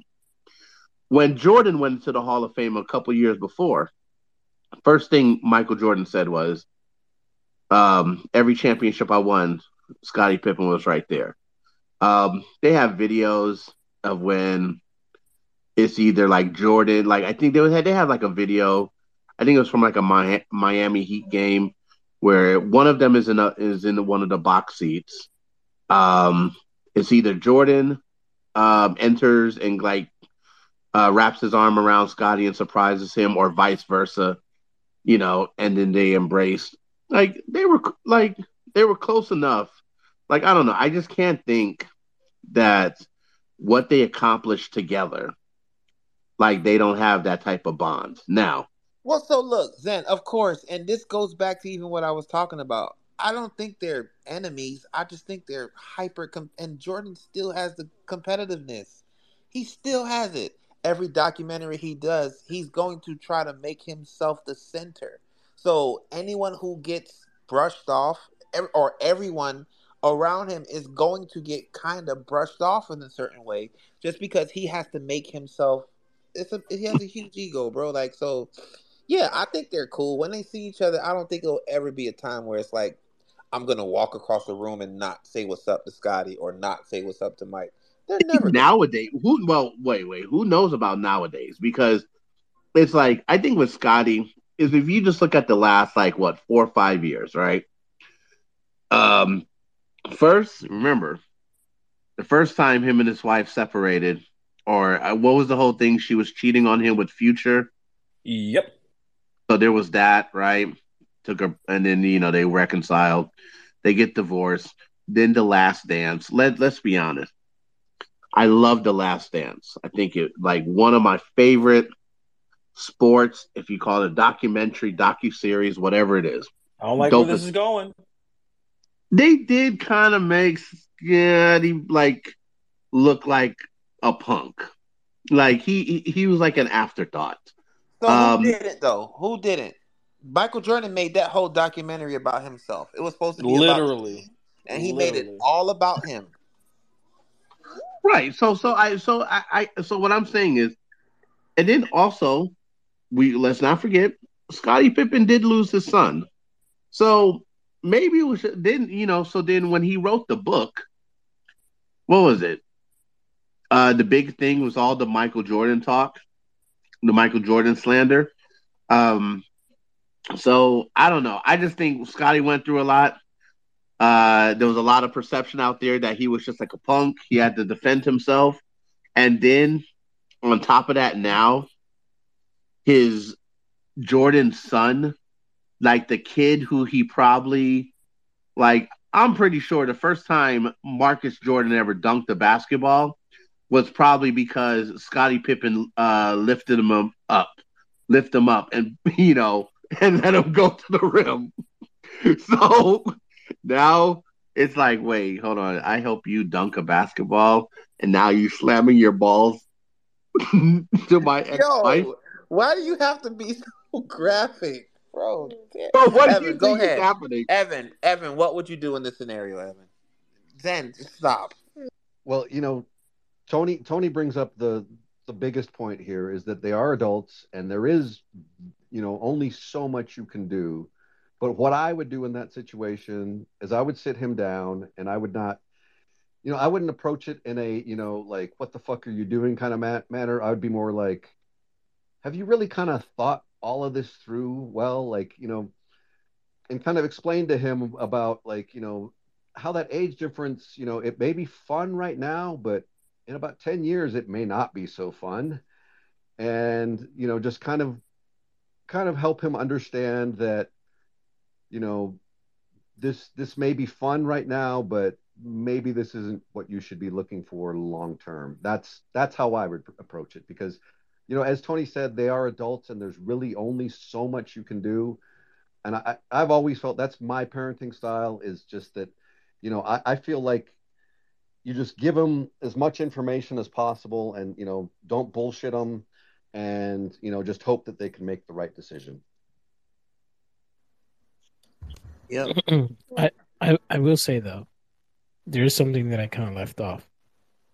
That is what I would do, but a Hispanic mama, like a mother, oof, it's a wrap. That's a wrap though. But ¿cómo puede ser que tú te crees? And then you see just shoes flying and just the massacre. So just understand that part. So yeah. Try to your dad can understand, but your mom, oof. Oh yeah. Mom's gonna have the bigger beef for sure, guaranteed. Wow. Okay, I appreciate you, Evan. Shinago, I have a feeling where this is gonna go. I mean, I'm not too worried about it, but I'm more curious what Scottie did to piss that woman off. Like, Shinaga, her running around with Future, and then... How are you going to duck the question? I said, if this was your son, what would you do? Stop! Shit, all right. Yeah, me personally, I don't know. I mean, the man's 32. I don't know what I could really say to him. Plus, I probably wouldn't have the best advice anyway, so I'd probably just let him do him. Hey, look, Christ, bro. Dad told me this straight up. He told me this when I was 14, right? He was like, son, look, we used to be really close, okay? Best friends and everything. And he said, there's many things that I can do in this world. I can protect you. I can guide you. I can be your mentor. But he said, one thing that I'll never be able to do, never, ever, no matter how much I tried, he said, I can't beat a blowjob. Those are his words. He told me this straight up. He said, I can't beat a blowjob. He said, son, there's going to be times that I say, son, if you walk up the street you'll see a pot of gold. Bro. And then a woman, and he said, then a woman will say, no. Let me give you a blowjob. There's no gold up there. He said, son, there's nothing I can do to convince you that the pot of gold is not up the street. I can't beat a blowjob. And guess what? The motherfucker's right. Oh, my God. On another note, do y'all see Devin Booker shoes? Wow. Do we see Devin Booker what? Man, they're the ugliest basketball shoes I've ever seen, bro. Stop. They look like Air Force Ones, bro. Bro, they look like the freaking, what was it? The Hold on, hold on. What are these? They're up there. They're Devin Booker's first signature shoe. He's probably gonna stop like the fucking Kobe. Bro, they look like the Nike Blazers. The Blazers? They look like those. Yeah. The slow time. Wow. Yeah, they are. They those are the Blazers. Oh my God, bro! They did Devin Booker a disservice in this shoe. God damn. Yeah, those are more flat-footed than Chuck Taylor's, man. Pretty much, like, what is this? Like, what are those? Like, what are those? Anyone's shoes now? Wait, doesn't that fit his style though? Like, have you looked at Devin Booker? Well, he's just plain. Well, Tony, he's like a robot. Well, Tony, because the reason why I'm saying that is because he used to wear Kobe shoes, so I thought he would just stick with those. He got his own shoes. I thought it'd be a little bit more creative than that. I mean, if you have your exclusive shoes that you're in your own line, like, I think it grabs the personality. He's trying to get as far away from it being Kobe as possible, and I think he accomplished it. All I'm saying is this. Hey, show of hands. Show of hands who buying them shits. Not me. They just look like regular Nikes. Like, them things look ugly as hell. Bro, they better be $95. 95. I mean, they look... You know, the first thought that came into my mind, like, I can probably buy them in Ross. Hey. Yeah. Now, my dad, 60... He's about to be, 63 on Sunday. He would, if I bought these for him, he'd be like, oh, son, thanks. I'll wear these. Yeah. These might be better than Jaw's shoes, though. Them shits are ugly. And, the thing is, you kind of, like, these are kind of shoes. These are shoes that you got to be, like, a goon. Like, you got to be a tough guy to wear these shoes. And, like, that's not Devin Booker. Again, look, Devin Booker, how he portrays himself. Have you guys seen, like, his car collection? Like, it just, yeah. I get it, Tony. I get it. But my thing is the way that Devin Booker presents, that he tries to act, and then how he is. Like, he's the first NBA player I know that was bitching about double teams on a pickup game. Like, bro, are you serious? Are you serious? Like, really? Yeah, I remember that. And, I'm never gonna let him do that. Kim knows, like, yes, we do. We do double team. Yes, we do, and they do. You, if you're the best player in a pickup game, you will get double teamed. It happens. Like, I don't know, bro. I'm sorry. I'm not trying to say Devin Booker's a bitch, but there's not another word to describe him, bro. I'm sorry. Yeah, but you know what though, KB, you're gonna hate Devin Booker more this season than you ever have before. So get ready for it. You're gonna hate him more than you ever have before because... Why would I? Why? Because he has a squad. He has a what? He has a squad. What on the Phoenix Suns? But you know what? Yes. You know what he will say, right? I bet you know the exact words that Dan Booker's going to say. What? Yeah, and so, like, we don't have a squad. We only have one all-star. Here we fucking go. Yep. I know that's going to go there. I already know. Wow.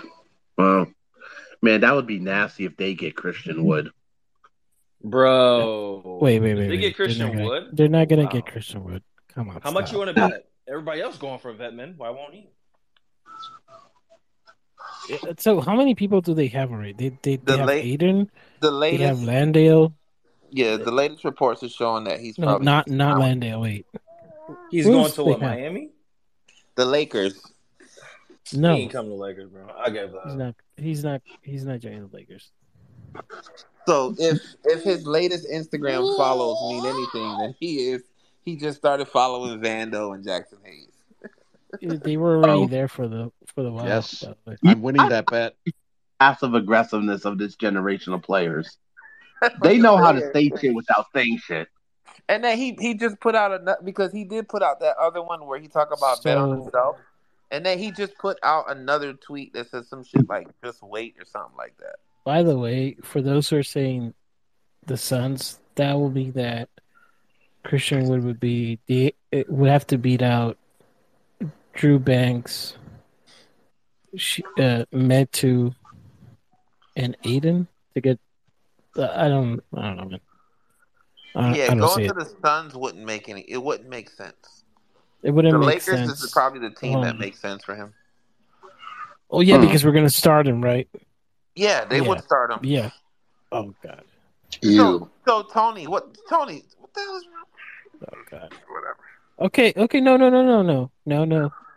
If Christian Wood starts, what's your rotation? So the only person I'm taking out of the lineup is probably Rui. Ew. Okay, cool, yeah, perfect. Now go to your bench unit. Right, it's the same bench unit, just putting Rui in it. What it means is Vando or Rui's not getting playing time. No, what do you mean? They're definitely playing Rui. I think Vando's a specialist, so he's going to have certain nights where I think he doesn't play, and then other nights where he does.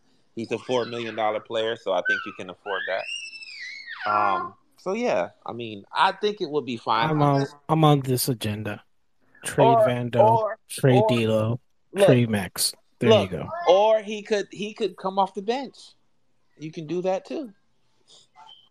You can play him with Jackson Hayes. Okay, again. Oh, God. And what about Torian? What about Prince? Tony, they will play. Uh-huh. They will play. It's just they're not going to be playing 25, 30 minutes a game, but you're going to contribute because your skill set is needed. You know the bad thing about that, the awful, the disgusting that doesn't get discussed. In order to build a championship team, or in order to build in any sort of rhythm, you kind of need a designated role. You can't be in this rotating, door of just like, we're gonna need you for this game. We're not gonna need you for this game. Right. Like you kind of have to have a designated role, and you need the repetitions through the season to kind of, get all the errors, all the. Basically, they create the chemistry needed. So, if you add Christian Wood to the starting rotation, I have a problem with it because then you're saying Rui, you're coming off the bench. Vando, you're not probably going to play every single game. Prince, well, you may get. Why? What do you mean? Why not? Okay. Oh my god. I don't get it. Why are we acting like Vando can't play the 3 or the 4?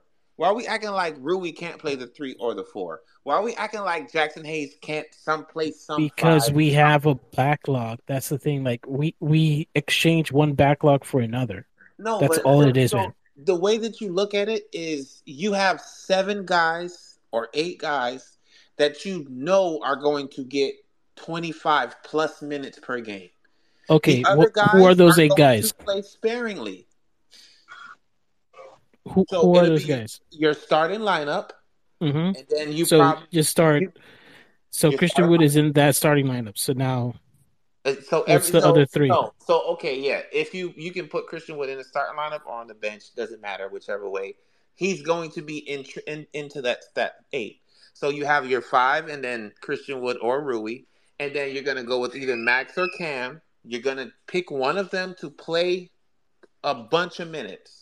And then you can either pick Prince or you can pick what's this other guy? Vando. So it's good to have healthy competition on your team to see which players are going to earn the minutes. You want to make sure that you have enough players to where you're in training camp and you're in preseason, these guys are going hard because I got to get that spot. Not like we had last year where it was like, oh, Patrick Beverly is going to start, so you guys might as well not. Dennis Schroeder is going to play this amount of minutes. They're all like locked into play. You don't have that this year. You got some competition. We know Prince and Vanderbilt basically have the same skill set. Prince can shoot a little bit better than him. Vanderbilt's a better defender. So they're going to have to compete for those minutes. because they know they're kind of on the outside looking in as far as that position goes. So that's what you want, though. You don't. Why don't you want that? That's not what you want, though. That's not what you want. No, it's not. I'm sorry. It's just some guys are just not gonna play some nights. That's it. That's all. Okay, I get it. I get it. But I am on the camp that you kind of need a designated role. And you need to prepare, like, you have training camp, you got the preseason, you got basically the first half of the season to kind of tinker around to basically get your best rotation possible. But the thing that I don't like, or at least what's being portrayed, because that seems to be lost, it's just that we're gonna gain Christian Wood and give him the starting role. Like, once that's done, it's kind of like, okay, you're playing politics rather than saying what's the best fit on the floor and what's the best rotation. So it's two different things. Like, that's what I'm trying to get at. Like, you know, you can have friendly competition. That's great. But if you exchange the friendly competition for, let's say, you know, politics, then you kind of have a problem. And again, we've experienced this with Patrick Beverly. We've experienced this with, you know, even at the time of when we had Westbrook, it's just, politics kind of get in the way of basically who's the best players on the team that are going to play. You know, what's your 8-man rotation that's not going to change, because come playoff time, that 8-man rotation is going to be relied upon. So that 9th or 10th is just not going to be. They're not going to be the needle movers unless there's just some sort of matchup that you can exploit. But so tell me this: what has Taurean Prince or Jackson Hayes or Jared Vanderbilt done in the NBA to make you say they deserve a role, a permanent role of playing? Vanderbilt's defense alone and what he does, like, he has a role. Hayes is a question mark. A huge liability on offense. Again, he is. I get it, but I'm just saying, like, I don't know. So that's why Taurean Prince is there, to push him, because if he to does push not, him or basically to be the starting SF, because Taurean Prince is not a power forward. Right. It's so just saying him. It's to push him. It's to make him get better. That's what it's for. They did not have to sign Taurean Prince. Would you have rather them just not sign any free agent? They needed a 3. Like, what are we doing? Like, they didn't have a 3. There you go. Okay, but you're making it out to be like Vanderbilt's not your 3. Vanderbilt's your, like, basically your 4. Like, he can play 3, but he's basically your 4, your power forward. So I don't get it. He's not your power. You can't put Vando at the 4 against most teams. Because he's normally not guarding a 4. Like, how many teams' best player is their power forward in the NBA? He's normally guarding. I mean, Dallas, or your 3. The Lakers, the Clippers. Well, Kawhi Leonard he's playing the 4 because out of necessity. It's not because that's his position. Kawhi Leonard is 6'7". He's not a power forward. Let's get that shit together.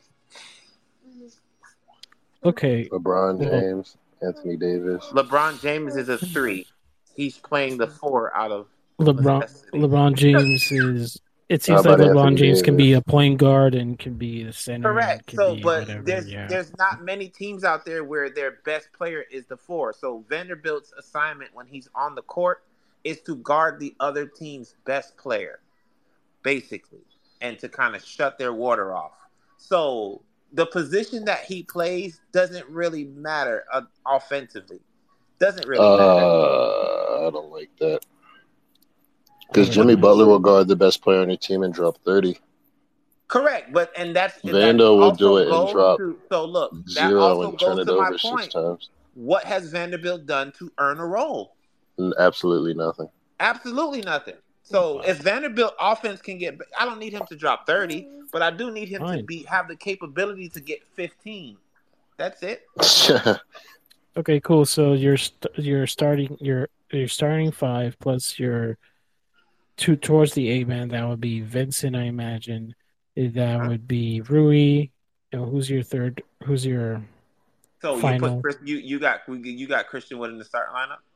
Yeah, because that's the nature of the question. So there you go. You got Gabe, you got Rui, and then you either are gonna pick between. For me, consistently, it's gonna be either Max or Cam Reddish. That's your eight? Did y'all trade Austin Reeves or something? What's going on? He's in the starting lineup. Oh, yeah. D'Lo, that's AR, LeBron, AD, and Christian Wood's the five, because Tony just put him in the starting lineup. That's horrible defense. AD is your defense. It is very horrible defense. And then AR is kind of, I guess. Okay. AD's the only one playing defense. Christian Wood and LeBron in the back. Yeah, but when you start Rui, it's nasty. Thing. So you're going to start Vando, you're going to only have one defender. Evan, what's your point, man? I'm seeing your mic going out. Just want to say what's up, man. I don't like starting Christian Wood personally. I think that he should come off the bench, for a couple reasons. And the biggest one being that, he has a reputation of just being difficult. So I feel like, we bring him, under the vet minimum, and it's like, hey, this is your year to redeem yourself for another paycheck, possibly, so like you're going to have to kind of get with the program. And, I think if he signs for the minimum, he's going to kind of, hopefully at least be, incentivized to somehow. So yeah, I don't like starting him because there is absolutely no defense when you start him, and then the other thing I wanted to bring up too is that that yes, defined roles are important, but you really don't really need to that doesn't need to really kind of come into play until after the All-Star break. So as long as you can kind of get shit together, before that, to where you figured things out, this last season with it being Ham's first year and everything like that, I think it's easy to kind of, jump to conclusions about what we're going to see.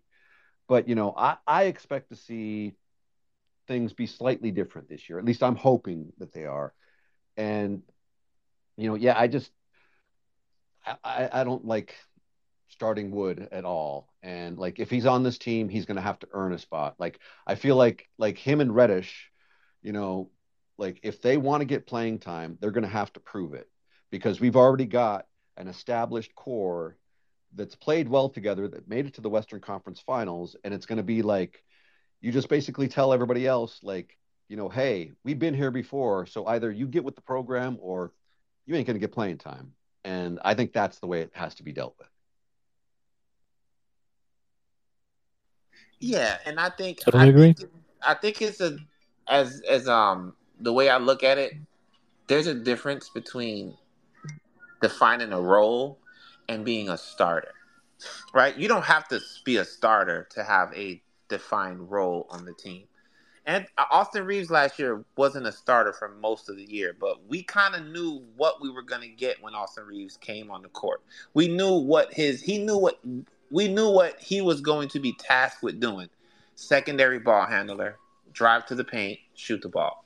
So that type of stuff where you know your role is something, like Evan said, that happens throughout basically the first half of the year. So we get our rotations right. You get your people to know what they're doing. So we know Vando knows when he comes into the game, whether he's starting or whether he's coming off the bench, you're our defensive stopper. You're our point of attack defender, so you're there to shut the water off. Anthony Davis knows what he does. He's the backline anchor, right? D'Lo and Austin Reeves are usually the communicators, as well as LeBron. So that's their roles on the team, rather than it be you're starting or doing whatever. So I think there's a difference between the two. And Vando's 100% going to get pushed by Torian Prince. Yeah. I agree with both points. I normally, when King speaks, I try not to agree with any points, but the same. But he does make a valid argument. Let's see. Of course, I do. I mean, it takes a while, but go ahead, man. I'm done now. All right. Well, let's close this up. Appreciate everybody tuning in. It is your daytime like show. We will be back. And yeah, King, is there anything else? No, there's not. All right, cool. All right, well, let's send it off then. Wait. Yeah, let's send it off. All right, appreciate everybody. By the way, we will be back. We will do some podcasts. This space will be in Spotify as well for all those who wants to kind of re-listen to it. So yeah, we're going to push out content, and if you have any ideas for YouTube videos that you want us to react to, please leave them on a DM. You can DM us and or leave it in a comment here, and we'll take a look at it. Appreciate it. Take care. Later.